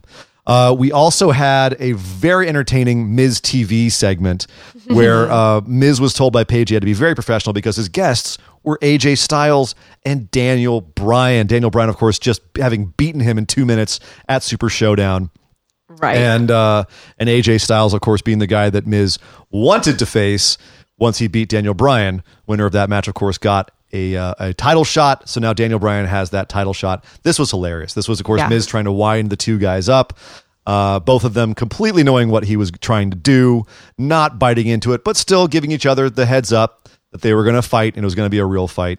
yeah. um, they teamed up on the two minute man. They did. I don't know. I was kind of I was sick of that line by the end of this. I was like, all right, two minute man. We know, we get it. But uh, it was still fun. But uh, that being said, I like the fact that at the in the middle of this, Miz took a step back, and Daniel Bryan and and, and AJ, you know, they t- t- took a step towards each other, Yeah. looked each other in the eye, and said, "Hey, I think I'm the best, and I deserve that title. You think you're the best. You think you deserve that title. Let's find out who the better man is." Essentially. Yeah, it was pretty amicable up to that point. I mean, and it still didn't get rude or anything. It never did. And at some point, they'll get a little more competitive edge, I'm sure. Like Miz said at the very top of the segment, who's interested in seeing good boy, good guy uh, Daniel Bryan versus good guy AJ Styles? You know, so that's why he was trying to foment a little bit of, of animosity here. Yeah. Uh, I think this can be built based on good guy versus good guy, who's who's better. And I would, I would like to see a competitive match where both guys shows off, show off things that the other one can work with that most guys can't. Right. Daniel Bryan, up until now, and I, and there's actually been some people uh, in our Facebook discussion group who said that they're getting a little, they're getting sick of of Daniel Bryan. They're getting a little, they're they're they're over his his shtick, um, and they're tiring of him. Which on one hand is is is shocking and kind of sad to me because it's to me it's Daniel Bryan. I'm still very much a Daniel Bryan supporter, but at the same time I think about it and I get it. He hasn't done anything terribly important uh, since he came back. He hasn't been in a really good feud. The Miz feud started really good, but then very quickly got kind of bland. And uh, and I I have to call him out. It's actually it was Chris Kavanaugh who said this in our in our online our Facebook discussion group, which you should all sign up for and get involved with. Um, I I get it. Daniel Bryan has not done anything terribly exciting since he came back, except for maybe two weeks with the Miz and and one match with um, Andrade Cien Almas. Right, he has not been that interesting. He needs something interesting to do, and I think that working with AJ could potentially be that. I think that this could be an opportunity for Daniel Bryan to show off some stuff that he hasn't been able to show off with workers like The Miz, who is capable but not mind blowing, with Big Cass, who is neither. Um, so this is a possibility for Daniel Bryan to remind us that he is a freaking phenomenal wrestler. Yeah, I think this match is going to be really exciting. And even though DB hasn't done anything particularly exciting yet since he's been back, I'm not worried for him. No, No. I think he's got he's got time. you th- oh, do think you he's got do you time think he's got time, or are people going to start are going to start like cooling on him? Well, some people might, but I think it'd be easy for him to get them back the second he's involved. And I'd rather Mm-hmm. see him take the time and then find the right angle and the right story for him than just throw him into something that ends up being crap because they wanted to make something right away. So you're you're patient, is what you're saying. I'm patient. yes. I- I, I- would rather wait for a better story and Uh-huh. a better payoff than to have something right away that's just. but don't gonna, you think that there's also a danger of that, like like like look at Finn Balor, where he's just kind of circling around and not really doing anything. At some point, people are going to get bored of him and not care. Look at Bobby Roode and Chad Gable, where they are on the card. People are starting to just not care. I agree, but none of those people are Daniel Bryan. Touche. Daniel Bryan was patient. Daniel Bryan waited. Daniel Bryan Well- is now back in the game. Let's be clear. He didn't wait because he wanted to. Uh, well, yeah, obviously. And actually, I think it was his impatience that got him back, the fact that he pushed so hard to get back. But I do understand what you're saying in the sense of he's able to to come back. He is a kind of a comeback kid, and, and we Exactly. could never really count him out. He is the ultimate underdog. right. in a lot That's what I'm trying to say. Yeah, totally. I got you. So the question is, does Miz stay involved with this feud? Obviously, at the end of this, uh, we had a match between AJ Styles and Shelton Benjamin. Uh, and uh, with with Miz and Daniel Bryan on commentary, Yes. continuing what seemed to be an ongoing feud between Miz and Daniel Bryan, and that makes me think that Miz still has more to do with this. That Miz is still involved, and which is great because we wanted Miz involved in the title picture, and he and he might still yet be. Yep. So for people who are, who are bored of Daniel Bryan, you might get a little Miz in with your Daniel Bryan AJ style salad. He's always professing how worthy he is. He is. Um, Shelton did, of course, thanks to 50 50 booking, lost to AJ Styles here. So now we have an interesting dynamic where uh, Shelton might also be involved in this somehow as well because he beat Daniel Bryan. And previously. uh, AJ looking over to Daniel Bryan, going, "You're next." You're next, buddy. I can't wait. I can't wait. I, I personally, I'm calling it now. Miz cost Daniel Bryan his title shot. AJ retains, goes on to break the record, uh, and then Miz and Daniel Bryan go back into a feud. Dang. Yeah, I think so. Uh, so we also had one night in Milwaukee, the director's cut. Oh my god. Rusev Day continues with this feud. I gotta say, I, I have, I, I'm starting to cool on it. It's been one week, and I know that's, I know it seems fickle. I know it seems fickle, but this is, we all knew where this was going. This was so telegraphed, right? Like at any point, Yes. did this surprise you this week? Not at all. This was completely predictable from the moment Aiden started this with his Right. one night in Milwaukee. Even from It was- last week, we knew where this was going to end. Yeah, it was so cliche. Mm-hmm. I was not surprised by anything. Yeah. there. I was rather bored with it. Yeah, he he showed more of the clip he had last week of him and Lana in a hotel room. Last week, it, he he obviously paused at a place where it seemed scandalous, but we all kind of knew that Lana. knew. We all knew that that the, the next couple of seconds would reveal that it wasn't what it seemed. He did it again this week where he paused at a different point, and it mm-hmm. still was like, okay, well, this is we can tell this is still nothing. And luckily, Rusev and Lana also weren't fooled. They had hacked Aiden's phone and gotten the full video, which they then showed, which showed Lana rejecting Aiden's advances Yes. and leaving the hotel room, which leads to Rusev and Aiden trying to scrap and Aiden running off uh, like the cowardly shit little heel he was. He basically just wanted Rusev to leave Lana for him. Right. Okay. Yeah, like that's going to happen, Aiden. Well, just here's the thing. Okay, so my opinion on this is this is one of those angles where it's not going to work unless you just really Jerry Springer it up. Like, you know what I mean? If you're going to go for it, you got to go for it and not have it just be flat and kind of wishy-washy and You have to create real suspicion that Well, something happened. and it's got to be a little more tawdry. yeah. You know what I mean? Than it than this was here. This was this was just so innocent and safe in a lot of ways. Mm-hmm. And I, I I can't say that I truly missed missed Vince Russo right here. Uh, but I missed Vince Russo a little bit. He would have had something just completely bananas to throw into this. but it's the PG era. That's the problem is that they can only go so far. And unfortunately, that meant that this angle was kind of dead in the water from Yeah. the second that they set out on it. And they really should have, I think, found a different take to to come at this with Aiden. Exactly. This wasn't meant for the kiddos, but it was also too lame for the adults. It started off real well. That first line, hey, you remember what happened in Milwaukee? Boom, like, drop the mic. That was great. And then it just was yeah, downhill from there. yeah. So hopefully this hopefully this uh they find a new way to, to put an angle on this and this goes somewhere else because they have in my opinion bungled Rusev Day since it was really hot right around WrestleMania time. It's I don't been- know what's going to happen from here with that. I, I don't either, but uh, I'm I'm more nervous than I have been in a long time when it comes to Rusev. So yeah, so that wraps it up for SmackDown Live this week. We've got Rey Mysterio versus Nakamura next week, as we said. Next week is also SmackDown Live 1000. It has been announced. Evolution is reforming. Batista will be back on TV. Uh, along with Ric Flair, Triple H, and Randy Orton. Do you Curious think they're going to get they- The Rock? I don't know. There's, I mean, they've, they're obviously they've they've been trying really hard to, as they've said, they they really wanted to have him back, but the question is, uh, does he have time? Yeah. I mean, he was all over their SmackDown 1000 promo. Well, of course, it's his show. Initially, you Yeah. know, it's his catchphrase, everything. Like when this, when the, I remember when it first started on UPN. That's how old I am.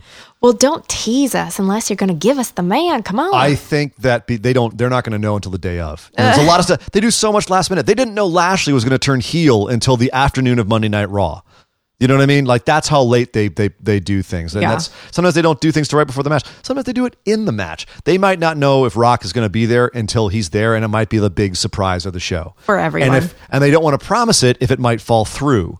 So they've given it. They've given us some big stuff. Evolution, Undertaker will be on the show. Rey Mysterio is coming back. That's some big stuff from SmackDown 1000. If they can pull off some other big surprises, it would be awesome. it wouldn't be the first time if they did that they promised something that they didn't uh, pull through on. Well, but it's not good to make a practice of it.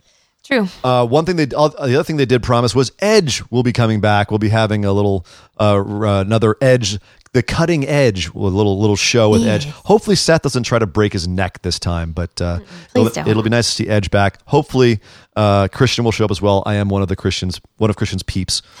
I'm a big fan of uh, Mr. Charisma himself. So uh, we'll see what happens next week on SmackDown Live. Let's head over and talk about the wide world of wrestling. So starting off, we go right to NXT. And the top of NXT, of course, the champ himself comes out, Tommaso Ciampa. Bald bastard. That bald bastard! Son of a bitch!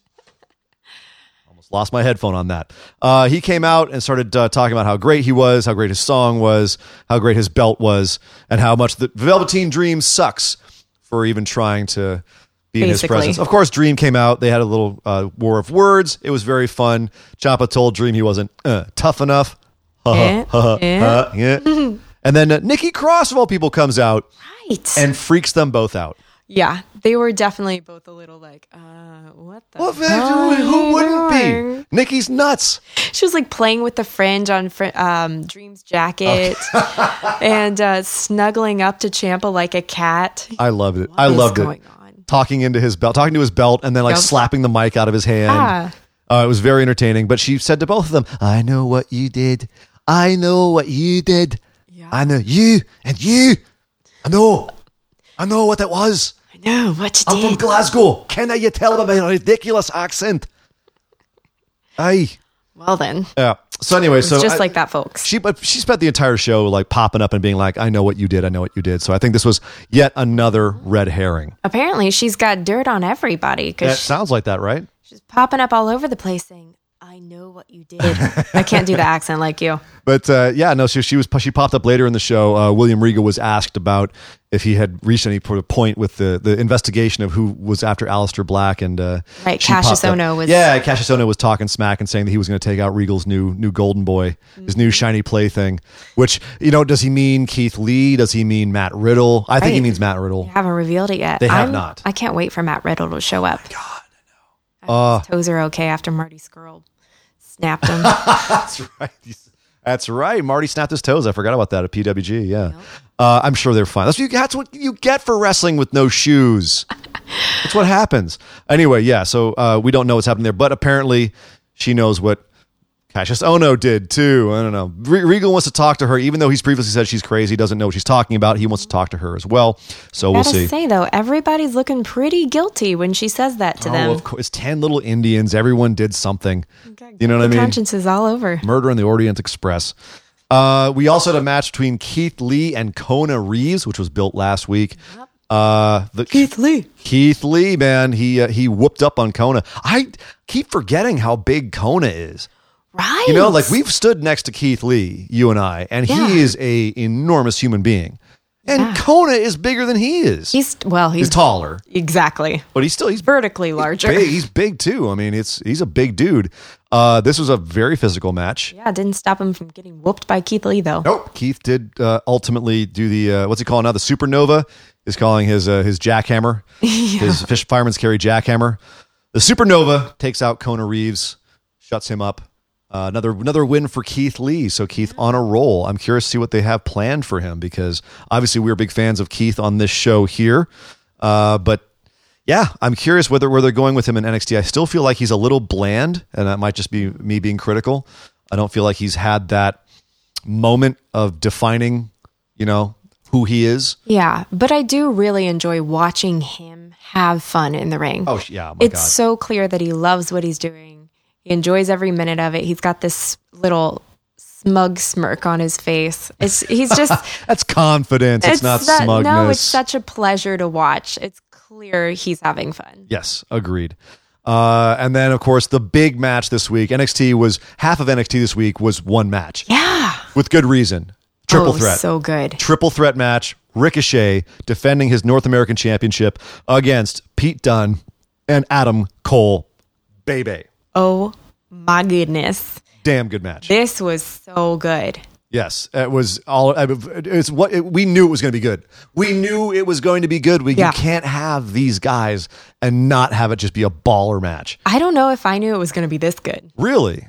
I mean, I expected it to be good, but uh, Now you know what was. What did you like most about it? What were some of the things? What were the highlights for you? Oh man, they just had this uh this great dynamic switching off between the three of them. It was like Mm-hmm. The timing of it. they'd throw, you know, Pete Dunne and Ricochet would throw out Adam Cole together, then be going at each other, and it seemed like they had um like they were collaborating a team for a minute. Then they turn on each other. Then Adam Cole would jump back in. Like they kept teaming up on one another and then switching the dynamics around Yeah. so many times. The booking was fantastic. The storytelling was great. Like the timing of everything, and then the way that it built was really impressive to me too. Yeah. So that so that at the end there was a couple of false finishes that uh, you had everyone just right. Jaws jaws open.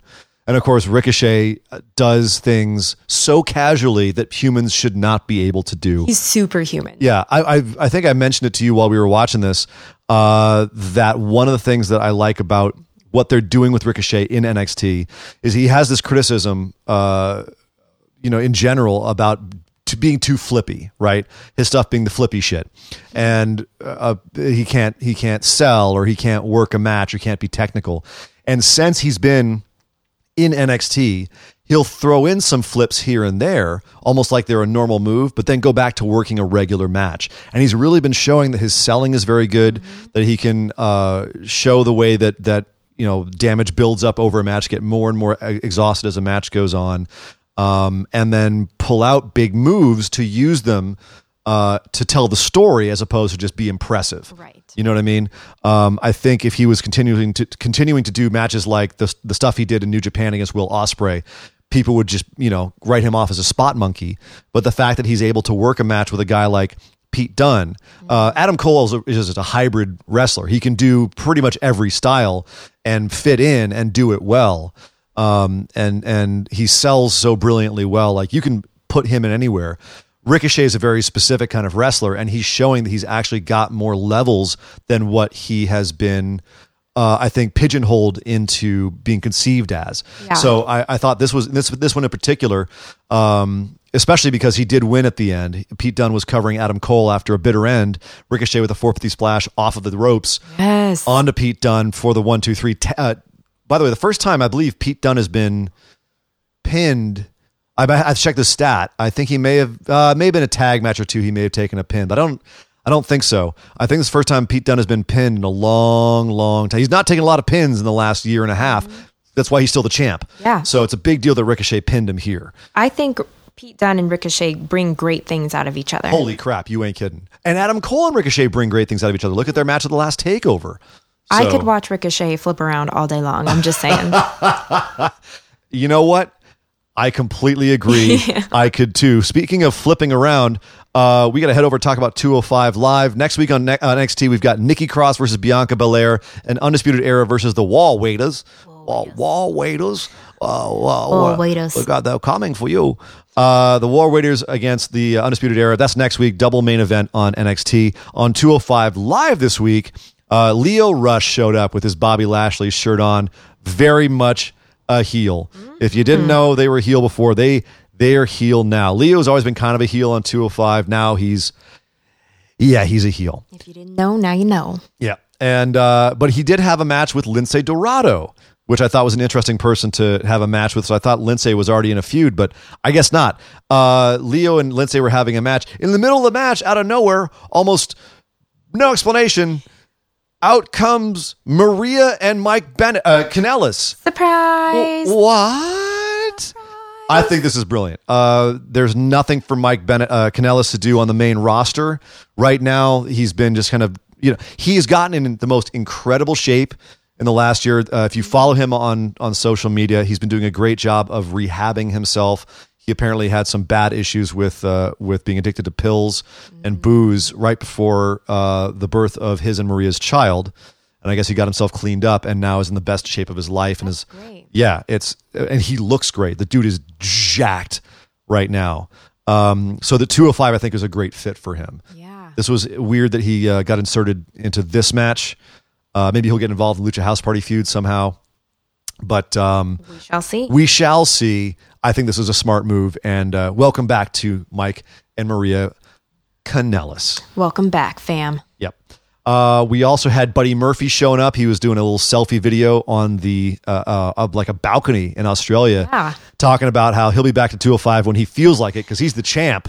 now. Exactly. That match was baller, by the way. That's what he wants. That, match was a great match. That was fantastic. The match at Super Showdown. Yeah. That was really good. Uh, he says he does what he wants. And he'll be back when he feels like it. Uh, and if Cedric wants to face somebody, he can face Tony Nese, which he does this week. Cedric did have a match with Tony Nese. Uh, there was some backstage stuff with with Cedric and Mustafa Ali. Mustafa's got a, uh, uh falls count anywhere match with uh, Hideo Itami in two weeks, which should be a great match. But uh, basically, Mustafa and Cedric, obviously friends, checking in with each other, heart and seeing soul. if seeing exactly seeing if Cedric is hundred percent. Cedric says he is, but seems a little off. yeah. Well, that match with Tony Nese, Cedric is not hundred percent. No. His uh, his finisher is no longer protected. Tony kicks out of it. Uh, Cedric is not 100% there. He loses to Tony Nese. Poor Cedric. Yeah. I think this might be the, beginning, be the beginning of a redemption angle for Cedric, and he needs some personality and something to do. Yeah, something to fight upwards again. Yeah, I think he's better as an underdog than he is as a champ. Yeah, I just have love for him. Of course, he's a lovable guy. So, but uh, yeah, I like I like what they're doing with Cedric. I think this is the perfect angle for him. I like Buddy Murphy as champ, kind of another uh, another Neville, if you will. He feels like another Neville, just a big, scary, jacked champ. Yeah. you know, in the 205 division. So I'm liking what they're doing over there still. Uh, and then finally on 205 this week, we had Jack Gallagher and Drew Gulak explaining why they turned on the Brian Kendrick, um, basically just saying he was getting too soft. That's basically. Uh, but they're talking about how the next week they're going to face off against Akira Tozawa. I don't know. I could see Brian Kendrick and Tozawa teaming up. Yeah. Do you think he'll turn face? Uh, Kendrick, I, it's hard to say. With all with all the, the turns this week, Right. it's like turning season. You know what I mean? Around, Let's let's see. baby face. Now you're singing. But you giving me crap earlier about mamas and the papas. Yeah. Well, you know. All right. Jeez, and you're singing 80s songs. All right, well, moving on. Let's talk about New Japan. Uh, they had the King of Pro Wrestling show last October 8th on Monday. Uh, dude, it was insane. Insane. It was in the membrane. insane. And now Cypress Hill. I see how this is. I can't quote songs. Uh, okay, so if you've been following New Japan at all, there's been a lot of plot development going on in New Japan. King of Pro Wrestling was no different. Tons of plot coming out here. Uh, we had some scores get settled. The bad, uh, the Bullet Club OGs, which is uh, Bad Luck Fale, Tama Tonga, Tangaloa, and Taiji Bone Soldier Ishimori, beat the Bullet Club Elite which was represented by the Young Bucks, Hangman Page, and Chase Owens. So Bullet Club OGs still standing tall. Uh, and then we had a very interesting build for a match. We had a tag match between uh, Tomohiro Ishii, Hiroki Goto, Will Ospreay faced off against uh, Minoru Suzuki, Taichi, and Takashi Iizuka. Here's what's interesting about this: Ospreay pinned Taichi. Taichi is currently the never open weight champion. Will Ospreay gave him a stormbreaker, pinned him, picked up the open weight belt, and said, "I'm coming for you." Get it, That's Ospreay. I'm down. Get it. Ospreay versus Taichi. Oh yeah. I like the fact that they're they're positioning Ospreay more as a heavyweight now. Mm-hmm. There he has gone all in with New Japan, and in in return they seem to be pushing him a lot and giving him a lot to do and making him look great. Well, he deserves it. I agree. He's fantastic. So th- yeah, I'm I'm very much looking Damn forward hard worker. to that. He is a damn hard worker. The man kills himself, but uh, it's been booked officially. Power Struggle, November 3rd, Ospreay versus Taichi for the never open weight belt. That was set up in this match. Uh, the other big news Los Ingobernables de Japón. Obviously, ever since our, our beloved Hiromu Takahashi went out with a horrific neck injury uh, at the Cow Palace, they have been looking for another member of uh, Los Ingobernables, not as a replacement. They've been very specific about saying that not as a replacement, but just as a new member uh, and they found him and they revealed him this week. Uh, you may remember, you may remember on the show a couple weeks ago we were talking about some of the gnarliest um, slaps in the world. Who's got yeah. the, the who's going to brush you off the worst? The chops that are just going to make you cringe. Walter. Walter being one of the ones. You know who else we uh, I mentioned? The one of the first people I mentioned in that when we were talking about that was the guy they brought out as the new member of Los Ingobernables, Shingo Takagi. And if you don't know Shingo, I don't blame you. He's mostly known in Japan. He's a, a big member of Dragon Gate. He's actually the first graduate of the Dragon Gate dojo. Uh, he's been around for a while. Mid 2000s, I think, is when his career started. I admit I do not know him. Yes, he's a former Ring of Honor tag champion. He kind of looks like what would happen if you cross Steve Blackman and Shinsuke Nakamura. He's All right. Yes. he's uh he's very very scary. He's a scary man, but he is he's big enough that he could go heavyweight if they wanted him to, but they're starting him out in the juniors division, which is where you know his power moves and everything will will I think fit in great. So he's been working with mostly smaller guys most of his career. So I Quick question. Yes. Do we have any updates on Takahashi's neck? No, unfortunately, we do not. He's still he's still out indefinitely, and he's had to give up the belt. He gave up the belt, Right. uh, and we've been having a tournament to determine who's going to take it over. Well, we had the finals this night on uh, King of Pro Wrestling: Kushida versus Marty Scurll. And I always know, as we know, the cycle of these guys: Marty Scurll always beats Will Ospreay. Mm-hmm. Kushida always beats Marty Scurll. Again, that was the case here. Marty goes down. Kushida is your new junior heavyweight champion. By the way, this is a match worth checking out.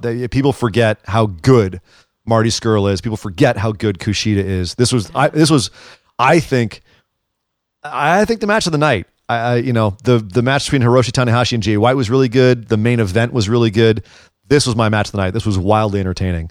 Uh, we also did not have a match between Zack Sabre Jr. and Evil, even though it was scheduled. What happened Uh, there? Zack Sabre was, was in the ring, and on his way to the ring, Evil had a nice big procession with a bunch of druids. One of the druids, thank goodness, by the way, regular druids, Oh, okay. not penis druids. All I know what you were thinking. That's exactly what I was thinking. I know it you was read my mind. Yeah, you're still scarred by Joey Ryan. How could I not be? I will never hear the word druid and not think penis again for the rest of my life. Well done, Joey Ryan. I've been ruined. You've been. I'm not mad at that. I just reincarnate, reincarnate me right now. I need to start over. Nightmares about a bunch of hipsters dressed in penis costumes coming for you in the middle of the No. night. Yeah. Uh, so one of one of Evil's druids jumped him, and of course, pulled off his hood, and it's Chris Jericho. Oh, So- poor Sabre. Uh, yeah, Sabre didn't get his match. He was bummed, so he just beat up Evil anyway. As, you know, because he's a heel. Naturally. it's what, you, it's what you do. But yeah, so Evil did get challenged uh, by Chris Jericho to a match. They will face off at Power Struggle for the New Japan Intercontinental Championship. And I think it will probably, if Evil goes over here and takes the belt, which I think is a distinct possibility, look for Jericho to show up in Impact Wrestling. Um, if Jericho goes over, no, not as a druid, just, as Chris, as Chris Jericho, one of the many faces of Chris Jericho. Uh, and then, of course, the last two matches we have to talk about Hiroshi Tanahashi defending his uh, Wrestle Kingdom 13 briefcase, his Money in the Bank briefcase, essentially, against Jay White, who, by the way, after beating up uh, Tanahashi, Tanahashi does end up winning.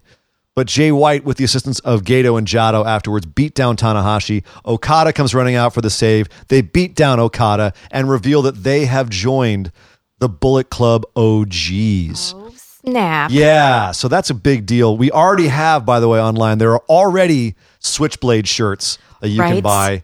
Jay White Switchblade shirts, which, by the way, just look like something that a high school shooter would wear. They're just, they're so. exactly. A high school knife per- pervert would wear that shirt. But um, yeah, so new members of the Bullet Club OGs. Bullet Club OGs is like the most stacked faction in New Japan right now. That's like they're now officially like they started off as just being kind of up upstarts, and now it's they're genuinely a scary faction. Bunch of jerks. I think that's the idea. They're so mean. I think that's the idea. uh, finally, we had the main event: Kenny Omega versus Cody and Kota Ibushi. Um, I think that Cody was inserted in this just to keep us from having this dream match between Kenny Omega and Ibushi. Uh, but they still made us want to see that match because of the finish, which was Kenny putting the one winged angel on Ibushi for the win. So that potential future match is still in our minds. Yes. What would happen if they were left alone and there was no Cody to mess up their uh, their match? It was Teasing it, us. It was tough because there, we had two really great three way matches this week. We had this one and the one on NXT, Mm-hmm. and I have a hard time picking which one was better. That's how good they both were. We're we're in a golden age. That's a great problem to have. It, it is, isn't it? Take it. I'm, I'm not mad at it. But because of the win with this match and the Tanahashi match, it has been made official. Wrestle Kingdom 13, Tanahashi versus Omega for the IWGP Heavyweight Championship. It's an official, official match. Uh, also, one more member of BCOG was uh, revealed tonight. Robbie Eagles will be Taiji Ishimori's tag partner starting starting at Power Struggle in the Junior Tag League tournament. So. Lots of stuff happening over. Good grief, New Japan, they're on a roll. Uh, there, there always are, are. some, there are some rumblings of some problems in New Japan. We'll talk about that in the lightning round later on. But uh, yeah, so far. Let's far, talk I- about the Mae Young Classic, can let's we? talk about the Mae Young Classic. I'm excited about this. It's been really, really good this year. Yeah. Wednesday nights are just awesome right now. And getting better every You're week. Right, as as you would expect, you know, as you go on further in the tournament, uh, they they tend to weed out the less the less experienced women, and you tend to have um, a lot more like really good talent working in this. Uh, The semifinals are gonna be nothing but good matches, Right. and even like even this show t- uh, tonight, like I can't say any of the matches were bad, just some were better than others. Yeah. Uh, like I started off with, uh, let's see if we can say this right. Do let's do this better than better than Michael Cole. How about that? Zeuxis versus Io Shirai. I say Zeosis. Uh, because we have to not pronounce it the same if we're going to stay consistent I'm trying not to be their, consistent. with This their was- commentary. Michael Cole was all over the place. He called her Zeuxis, Zeusis, Zeusis. I don't know if anyone pronounced this name the same way twice. and he, he said Io Shirai two or three times. She's not a wine, dude. There's an other I there. Anyway, okay, we could bitch about Michael Cole all night. But the bottom line is, uh, yeah, Zeuxis versus Io Shirai. Mm-hmm. Uh, what did you think about this match? to be honest, I'm still not that impressed with uh, Zeosis. Really? No, I'm didn't- not. She didn't blow you away, huh? No, especially in her first round match. I she was sort of stumbling all over the place. She didn't seem steady, and she Hmm. was definitely better in this match. Uh, but I'm still she's still the weak link for me. Um, I'm shocked by that. I, I thought she was nice and crisp, and I thought she. Was, I, I've seen her do a lot more and a lot better, but I thought she had some pretty good, uh, pretty nice moves. well, yeah, you're you're familiar with her outside of the tournament, and the tournament is my first introduction to her. Sure. So just my impression, you know, coming in fresh with what I've seen so far is I'm not that impressed. I mean, I, But- I will. I will admit that she seems to be like if you look at the cruiserweight champion, the cruis- cruiserweight classic from a few years ago. She's kind of like, in my opinion, like a Zack Sabre Jr., who really, I would argue, underperformed. He didn't really mm. connect. Because I've seen Zack Sabre Jr. have all time classic matches. I've seen Zeuxis be really, really good as well. And for some reason, that just didn't translate here. And I'm wondering if that's what it was. Yeah. And on the other hand, you had Io Shirai, who just had an amazing get up and go to her, and the crowd loved her. Yeah. She was great. She is great. And, and, and she's still, I don't think she's gotten out of second gear yet. yeah. That's what's crazy about her. I've watched her work matches where, uh, uh, looking at what she's doing here, she has barely even dipped her toe into the well of what she can do. yeah. And she pulled out the win with an Asai moonsault. So I'm really Yep. excited uh, to see her in the next round. It's interesting that they're making that her finishing move for for now. You know what I mean? I, Do you I'm- not like it? I, it's not that I don't like it. I just think that f- for a finishing move, it's it, well, it's kind of like uh like Lita's finishing move in the sense that it's it's I, it's dangerous. Do you know what I mean? Mm-hmm. Uh, but then again, it could work out well. I didn't like Finn Balor's coup de grace at the beginning either, and now I love it. So Yeah. I, mean, I don't listen to me right now. I'm, Danger's the name of the game, folks. I guess. That's wrestling. So next we went on and we had uh, Deonna Purrazzo versus Xia Li. Yes, Uh, this, This- was fantastic. Yeah, I loved this match. Yes. This was a great one.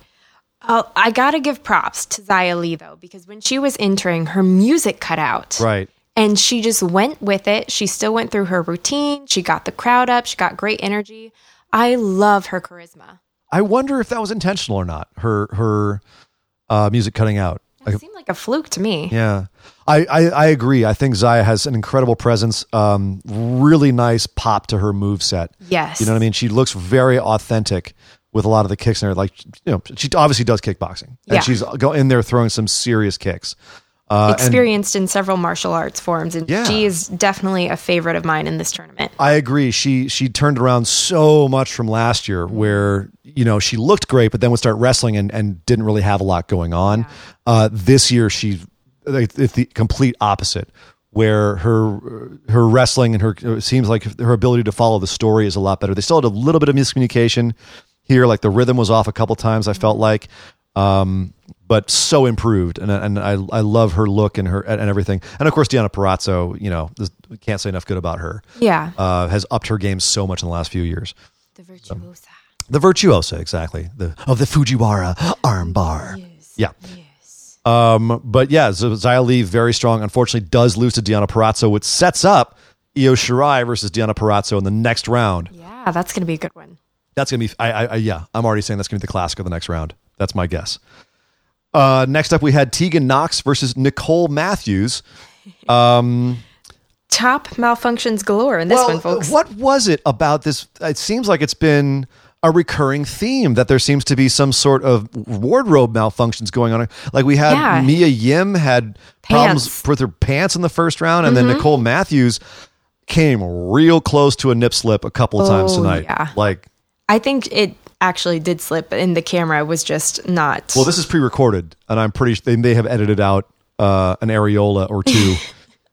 I'm sure. at one point in this match, at a couple points in this match. But at any rate, Ladies, make sure you practice in your wrestling outfits That aside- before you get on camera. well, that's the thing. Had they never wrestled in these outfits before? Well, it seems to me that each lady has had a new outfit for every round that they've reached in the tournament for each new match. And I'm thinking that these outfits are probably just being made last minute and they're not having a chance to practice in them fully. It just seems strange to me that some of these women who have been working for literally over a decade are having wardrobe issues. Oh, I, I agree. It's it's bizarre to me. But uh, they're everywhere. yeah, they're some of them are, are everywhere. Uh, even Tegan was almost falling out a couple of times. This was a but this was a really hard hitting match too. These It women was. went at it, and I I was kind of cool on Tegan Knox. I've heard a lot of hype. I was cool on her in the first round. I I take it all back. She's fantastic. She was great here. Um, really taking it to Nicole Matthews and taking it from Nicole Matthews too. Feeding really well and just selling really well and hitting really well. Everything was Yeah. everything was fantastic with Tegan. She used her knee brace on that shiny wizard. That's why The she has shiniest. The, the shiniest. The shiniest. yeah, because it's got a knee brace, and that's kind of like Roman's uh, vest. Mm-hmm. It's like, isn't that kind of illegal? Wait, did you see the metal piece on the side of that brace? Because I did. Yeah, I there's a okay. We're letting it go. Uh logic, plot, whatever. Forget it. Uh Tegan does advance, does pick up the win over Nicole Matthews with the shiniest wizard. Yeah. Uh, that, that knee brace to the face. And she will be going on to the next round to face Rhea Ripley. So that's gonna be talk about hard hitting. Oh yeah, that's gonna be a brutal match. That's gonna be a brutal match. Uh, we'll see if anyone walks away from that. Uh, next up, the the big match, the main event of the night: Oh my gosh. Mia Yim versus Kaitlyn. Yeah, this Baller. Speaking of brutal, Great match, fantastic match. Really enjoyed this. Uh, I didn't want either one of these ladies to lose. yeah, I felt the same way. Kaitlyn has improved so much. You can feel there's an eagerness to her. Mm-hmm. Like she's, I. th- It's weird because I feel like she's almost between roles. Like she's supposed to be this hard hitting monster, but she at the same time she feels so earnest, and she feels like she's she really help but root does. for her. Yeah, she, you can tell that she's just happy to be there as well. And as much as these women, like Mia Yim, came across as more heelish and vicious in this match than Matthews did, and they were both working each other's injuries. Mia Yim was injuring, um, not Nicole Matthews, excuse me, Kaitlyn. I, uh, I misspoke. She was working over Kaitlyn's leg, and Kaitlyn was working over Mia Yim's hand, which she slapped against the post in the first round and, and is, you know, quote unquote injured. Um, so this was very much a match about who can be more vicious to the other one. But yet, even though they both were supposedly supposed to be vicious, they both came across as people you wanted to root for. Absolutely. I, you know, I know Kaitlyn had a career uh, previously in the WWE and uh, she got future endeavored. But I am so happy to see her back. And she's just working with so much energy and spunk, and she's gotten way better. Yes, agreed. And I hope that she continues. Her I, spear, by the way, they need to be careful because her spear makes Charlotte's look bad. she's legit. Her I really, awesome. really hope that she sticks around and continues. I do too. She does lose this. Mia, Yim- Mia Yim does pick it up with a submission move. Uh, makes Nicole, makes uh, Kaitlyn tap out, which I was surprised by. Um, definitely puts Mia Yim over big. But yeah, I really do hope to see more of Kaitlyn. Mia Yim, we do know got signed by NXT. I hope I hope Kaitlyn sticks around Agreed. because I think I think it's it's worthwhile. Absolutely. Uh, she's fantastic. So yeah, so far so good on the Mae Young Classic. Uh, everything has been fantastic. Let's head over and talk about some listener questions. Yes, we got some great listener questions this week. Thank you very much, to everyone who submitted. Uh, if you would like to submit your listener questions to the show to be read on air, uh, you just go head over to patreon.com forward slash BWO. It's a $5 tier. Just buy me a beer, buy me and Nick a beer every month, and you can give your questions to every one of our shows each month and have them read right here on the air. So thank you to everyone who submitted this week. Yeah, we've got a couple from Will James starting off. First, he says, Do you anticipate the WWE continuing to build storyline as we have seen over the past year, given the 10 year Saudi Arabia contract and the higher number of international pay per views? And what will they do once these legends can't go anymore in the near future? I mean, this is this is there, so. There's two questions here. There's will they continue to build the storyline like looking at the Saudi Arabia contracts and the higher number? So like ba- basically building towards pay, these international pay per views. Yeah. Um, and I'm assuming he means that you know they're kind of glorified house shows where they don't really advance any plots on those shows. And if they do, it's you know so far it's like the cruiserweight championship gets changed. Um, I think that Well, uh, with the Saudi Arabia contract being a little bit in doubt right now with what's going on, um, that's that's one thing. But looking at Australia and the fact that WWE is now looking for these big events overseas and taking these big contracts, I think that it would be wise of them to start including those in storyline, like make them actually mean something and have things actually happen to those shows, build towards them as like they used to do with pay per views if they're going to do it, uh, because otherwise they are like at some point it's going to be a, a, matter of diminishing returns. People who go see them in these other countries, obviously they're still going to sell out, but they're also not going to be as excited about the matches because they're going to know that they're not going to see anything that's terribly surprising, right. and also it's going to be uh, you know diminished dividends on the network because any of these foreign shows, they're not going to mean anything. I mean, they had uh, Beast in the East a couple years ago, where uh, you had a couple of titles change hands. So that was actually, I think, a, a, much bigger deal, and I think that it should be something where we don't know if the titles are going to change hands or not, um, and they shouldn't continue to do it the way they're doing it right now. And what about the second part of the question?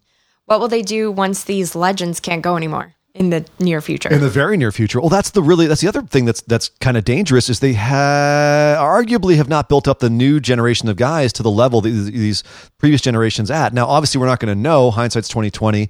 Uh, will Seth Rollins be as over in ten years as Randy Orton is now, or as John Cena is now? Um, I can't see anyone being as over 20 years in the future as Stone Cold still is. Right. Or Mankind, Mick Foley still is. You know what I mean? There's not, I, I can't see that. But it's not to say that it isn't going to happen. But at some point, yeah, Undertaker Triple H will get phased out. The Attitude Era guys will no longer be able to go. We're coming very close to that point now where Attitude Era, there's just not going to be anyone who can still go. Yeah. Uh, and then we're going to move to the Ruthless Aggression Era, and everyone from there is going to start falling off. So, um, it, it, they're going to have to at some point invest in their future talent and build more international superstars and not just focus on ma- trying to make one guy happen. Roman I agree. Reigns. I think it's kind of like investing, like a current investor investing in fossil fuels instead of the green economy. Okay, sure. You know what I mean? Like yes. yes. those things have been the resources of the past and they're still there, but you know, we've we've got new, better things now. Come this way. They'll there's be a limited shelf life. Yeah, there's limited shelf life and there seems to be more potential future. I mean, that's obviously that that's a whole speculative thing that is a big controversial subject in this country right now. But uh, at least in America, but you know, here in California, you know, we've invested very much in green energy and that does I I see your I see your metaphor. Um but it, absolutely, it, it does seem to be a matter of forward thinking or not. And if mm-hmm. WWE can turn the ship and and be more, you know, looking down the road and saying we're going to need some new stuff in the future, we can't keep riding on oh hell yeah 316 for that much longer. Right. So or John Cena, you know, can't see me. so, um, uh, now, uh, Will James also asked, "Is this the last time that we will see these four guys from the old guard specifically? Only Triple H and maybe Kane look like they should come back in any manner sometime down the road. Do you think this is the last time we'll see these four guys?" I am not going to say it's the last time. Never say never. yeah, I think that's a smart thing to say. I, I, I actually agree. I disagree that only Triple H and Kane look like they should go back. I think that Shawn Michaels is going to surprise us once he gets going. Mm. I think. I think he's he's never going to look like old Shawn Michaels again. Right. But then again, neither Triple H going to look like old Triple H. Kane's not going to. He's not old Kane, et cetera, et cetera. So, um, should Shawn Michaels change his name from the Heartbreak Kid to the Heartbreak Man, Dad? I think you should change it to the Hip Break Kid. Is what you should change it to. Oh, I'm just come saying. on. Uh, moving on. moving on to the next question. All right, all right. So we got a question from Roll Sheerans. He says, We can all agree Elias is a big talent. He has great wrestling skill, looks good, talks good, and certainly knows how to play a crowd. WWE wants him to be some kind of a heel, but to me, he comes over more like a face wanting to pop out, especially looking at the way he re- reacts every time when the crowd pops with the walk with Elias thing. Why do you think it is that WWE doesn't have any real storylines for him? He has mass- matches, but never true feuds. He's there, but just basically. If I were in charge, I would rocket strap this guy to the moon as one of the many faces. As one of his main faces. Main faces yeah, I, yes. I here's the thing. I actually am going to disagree. I don't. I think he is a big talent. I think he is an average wrestling skill. He, he's got a great look and he talks very well and, and he does know how to play the crowd. I agree with mm-hmm. that part. I don't think he's a main event talent. I don't think he is at all. I think that he is incredibly talented at what he does. He has a very specific role to play. He has a very specific milieu that he works in, and he's very, very good at that.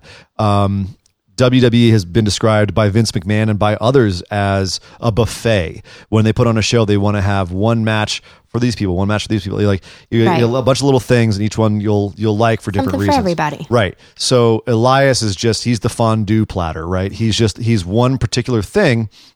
And But he's I a don't- stinky cheese. He is a stinky cheese. Uh, I but here's the thing: he does that one thing really well, but I don't see his gimmick translating to a main event feud. Yeah. You know what I mean? It's not a main event. It's not a main event gimmick.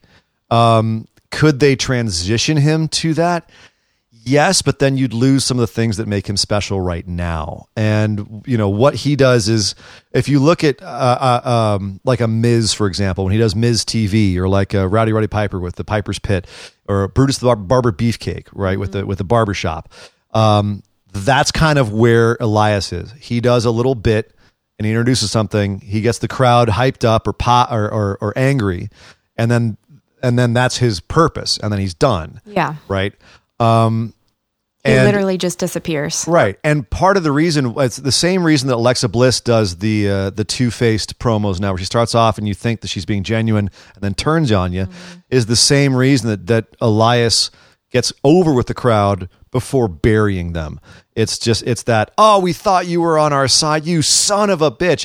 it's, it's it's it's just a psychological trick. Um, and in addition, even if you know it's we we want to like him, but then we want to hate him as well. It's it's a it's working both sides of the kayfabe in a sense, if you want to think about it this way. Uh, it does get him over. It does keep him over. We all love Elias, even though we're going to boo the crap out of him when he insults us while we're grinning. Right. right? Love to hate him. love to hate him exactly it's this it's this new way of looking at uh, performers with WWE, and you see this across the board in interviews and uh, with management talking about it, with talent talking about it.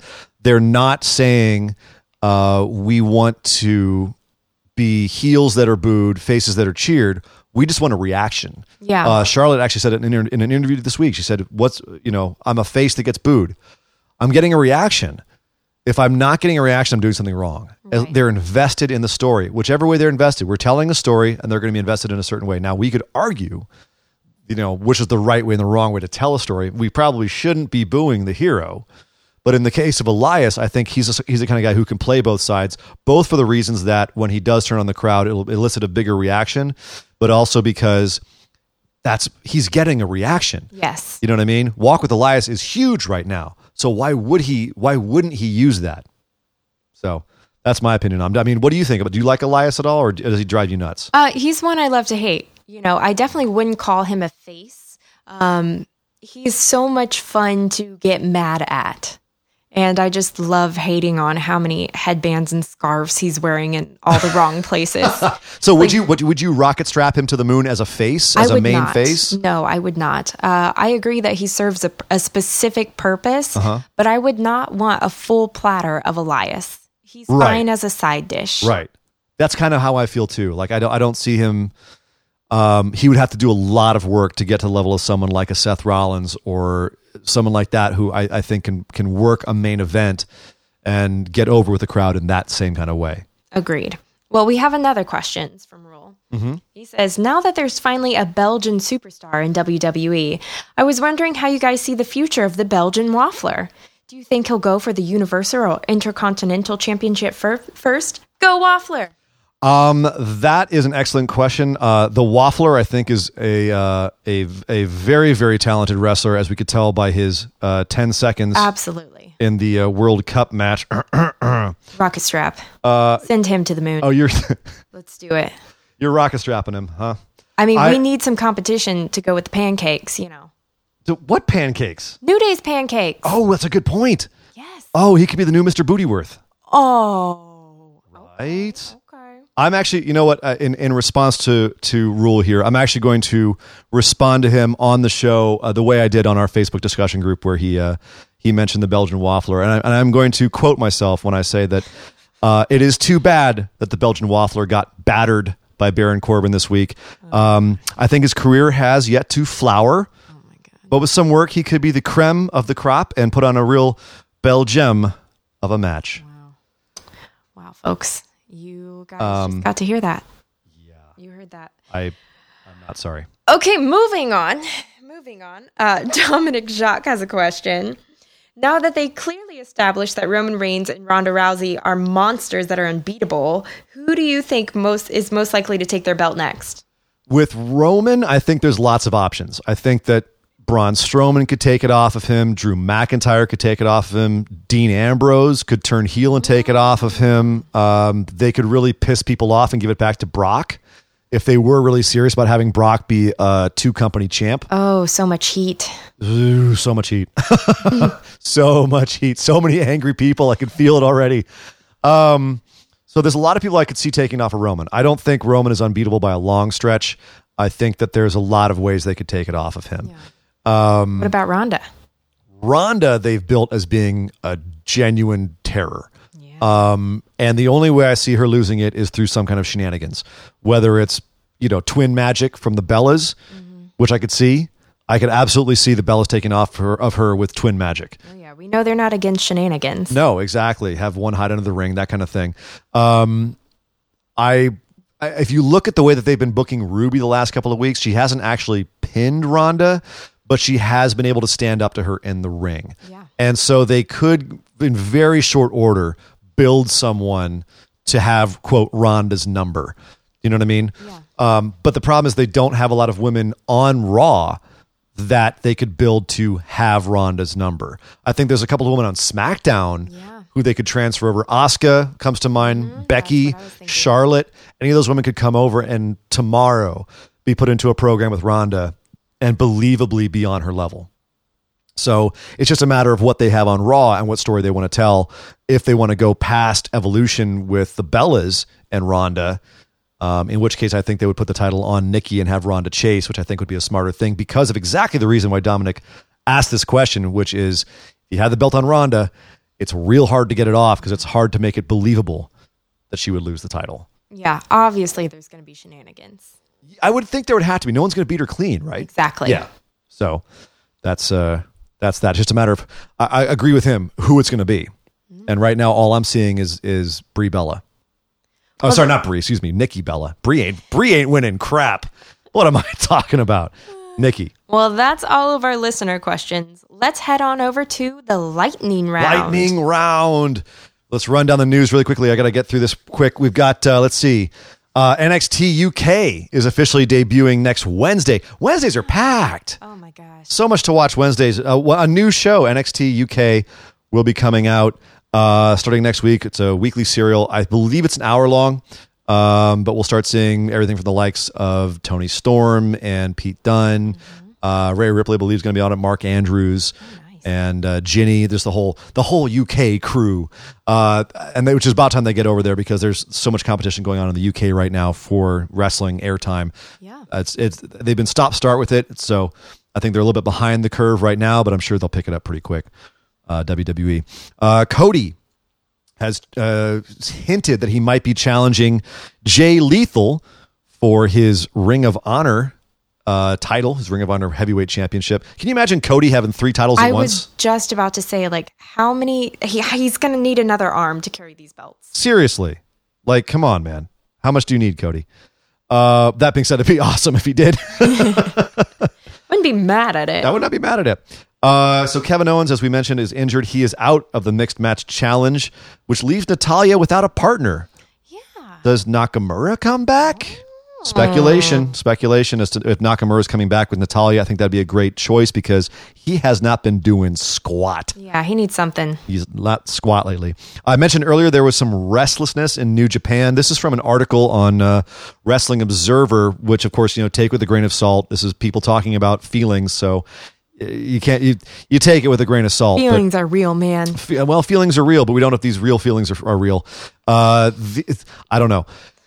The uh, the report is is that since we've had the new regime of management under Harold Meij over at uh, at New Japan, that wrestlers have been disgruntled. They felt more like it's a factory kind of setting, and they haven't really been appreciated as artistic talent as much. And so there's been uh, a bit more of grumblings over there.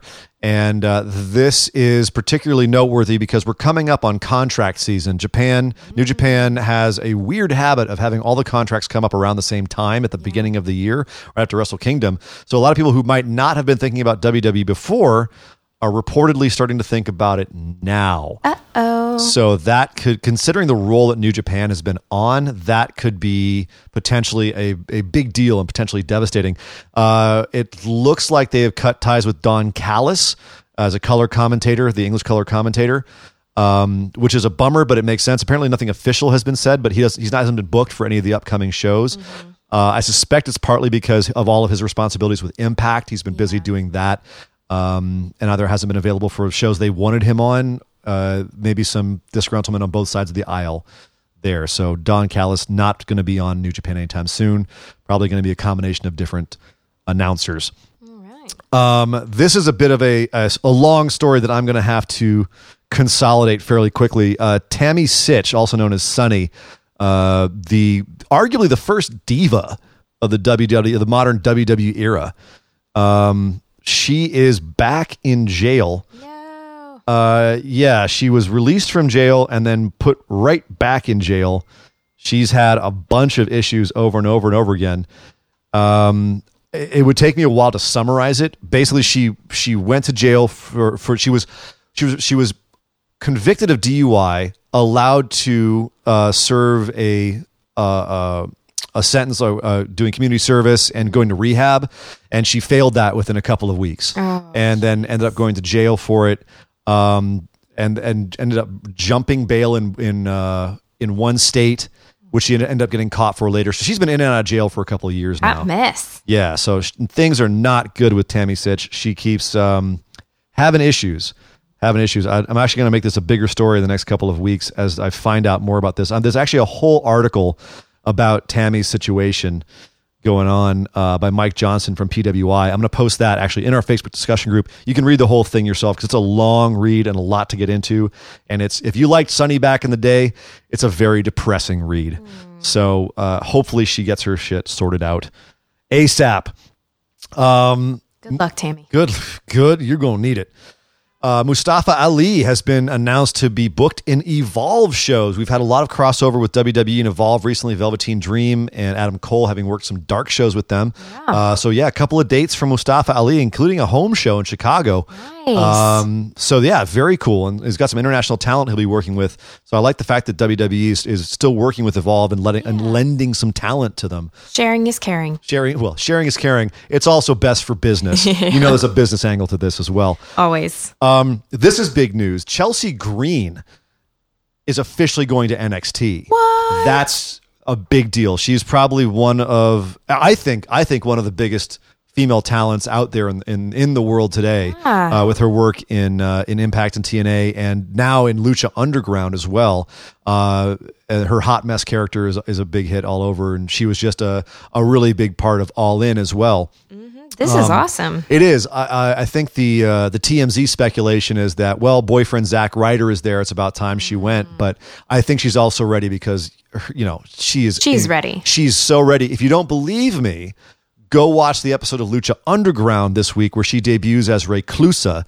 Uh, she's in a match against Pentagon Dark. It's the main event of the show, and that match is gnarly. You've, you know, a lot, not a lot of intergender matches get shown on mainstream wrestling these days.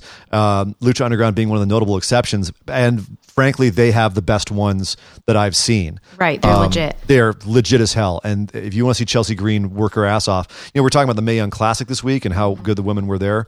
Go look at what Chelsea Green can do with Pentagon, and and you'll see just a fantastic talent. So I'm very very uh, happy to see her coming to NXT. I'm curious to see what she's going to do. Uh, I expect a lot of big things out of her. Uh, speaking of Lucha Underground, one thing before we get out of here, it's looking like thanks to stuff that went down this week on the show, is going to be Johnny Mundo versus Matanza at Ultima Lucha Cuatro at the end of this season. Loser dies. Uh, as, Or as they call it on the show, is sacrificed to the gods. So we're either losing Johnny Mundo or Matanza going forward. Uh, my my early money is on Matanza. I think the character's done. Yeah. I think the character. I think I think and Jeff Cobb's moving on. I think he doesn't want to be associated with the character anymore. So, and you know, Johnny That makes sense. It just it just makes more sense. I think the the character arc of Matanza is over. But uh, that being said, exciting stuff. Lucha Underground still probably the most insane wrestling show on TV, and they're killing people every yeah, episode. you could say that. And things have gotten really dark over there too. Like everyone's a dark character now. Paul London is all dark and has killed everyone else in the Rabbit Tribe. Fenix is now turned to the dark side because part of Catrina's soul has invested him. He's teaming up with Mil Muertes. It's all madness. Anything can happen over there. Anything can happen. Anything can Any- happen. Literally, and has. Anything. Lucha Underground's awesome. Uh, that is it, Miss JB. Yeah. That is it for this what week.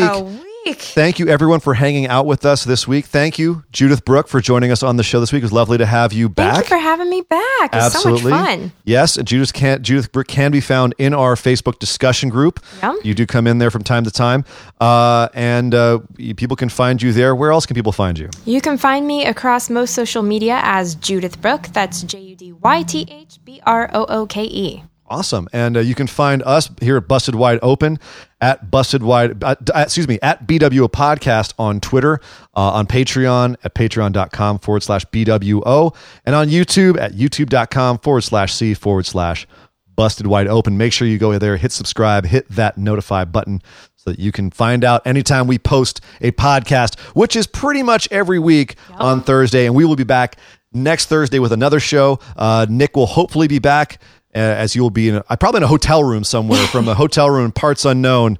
Uh, giving his opinions on what the, on the haps in the week of wrestling. It'll be SmackDown 1000. We'll be talking about the whatever happens next with the Dogs of War and the Shield, NXT 205 Live, New Japan, Ring of Honor, anything else we can get our filthy, our filthy little paws on. So, yeah, exciting stuff. Thank you, everyone, again. Thank you for the listeners that gave us your questions, and we look forward to getting more of those from all of you guys. Well, I'm Judyth Brooke. And I am Sir Ian Dangerous, and by God! Would somebody stop the damn match?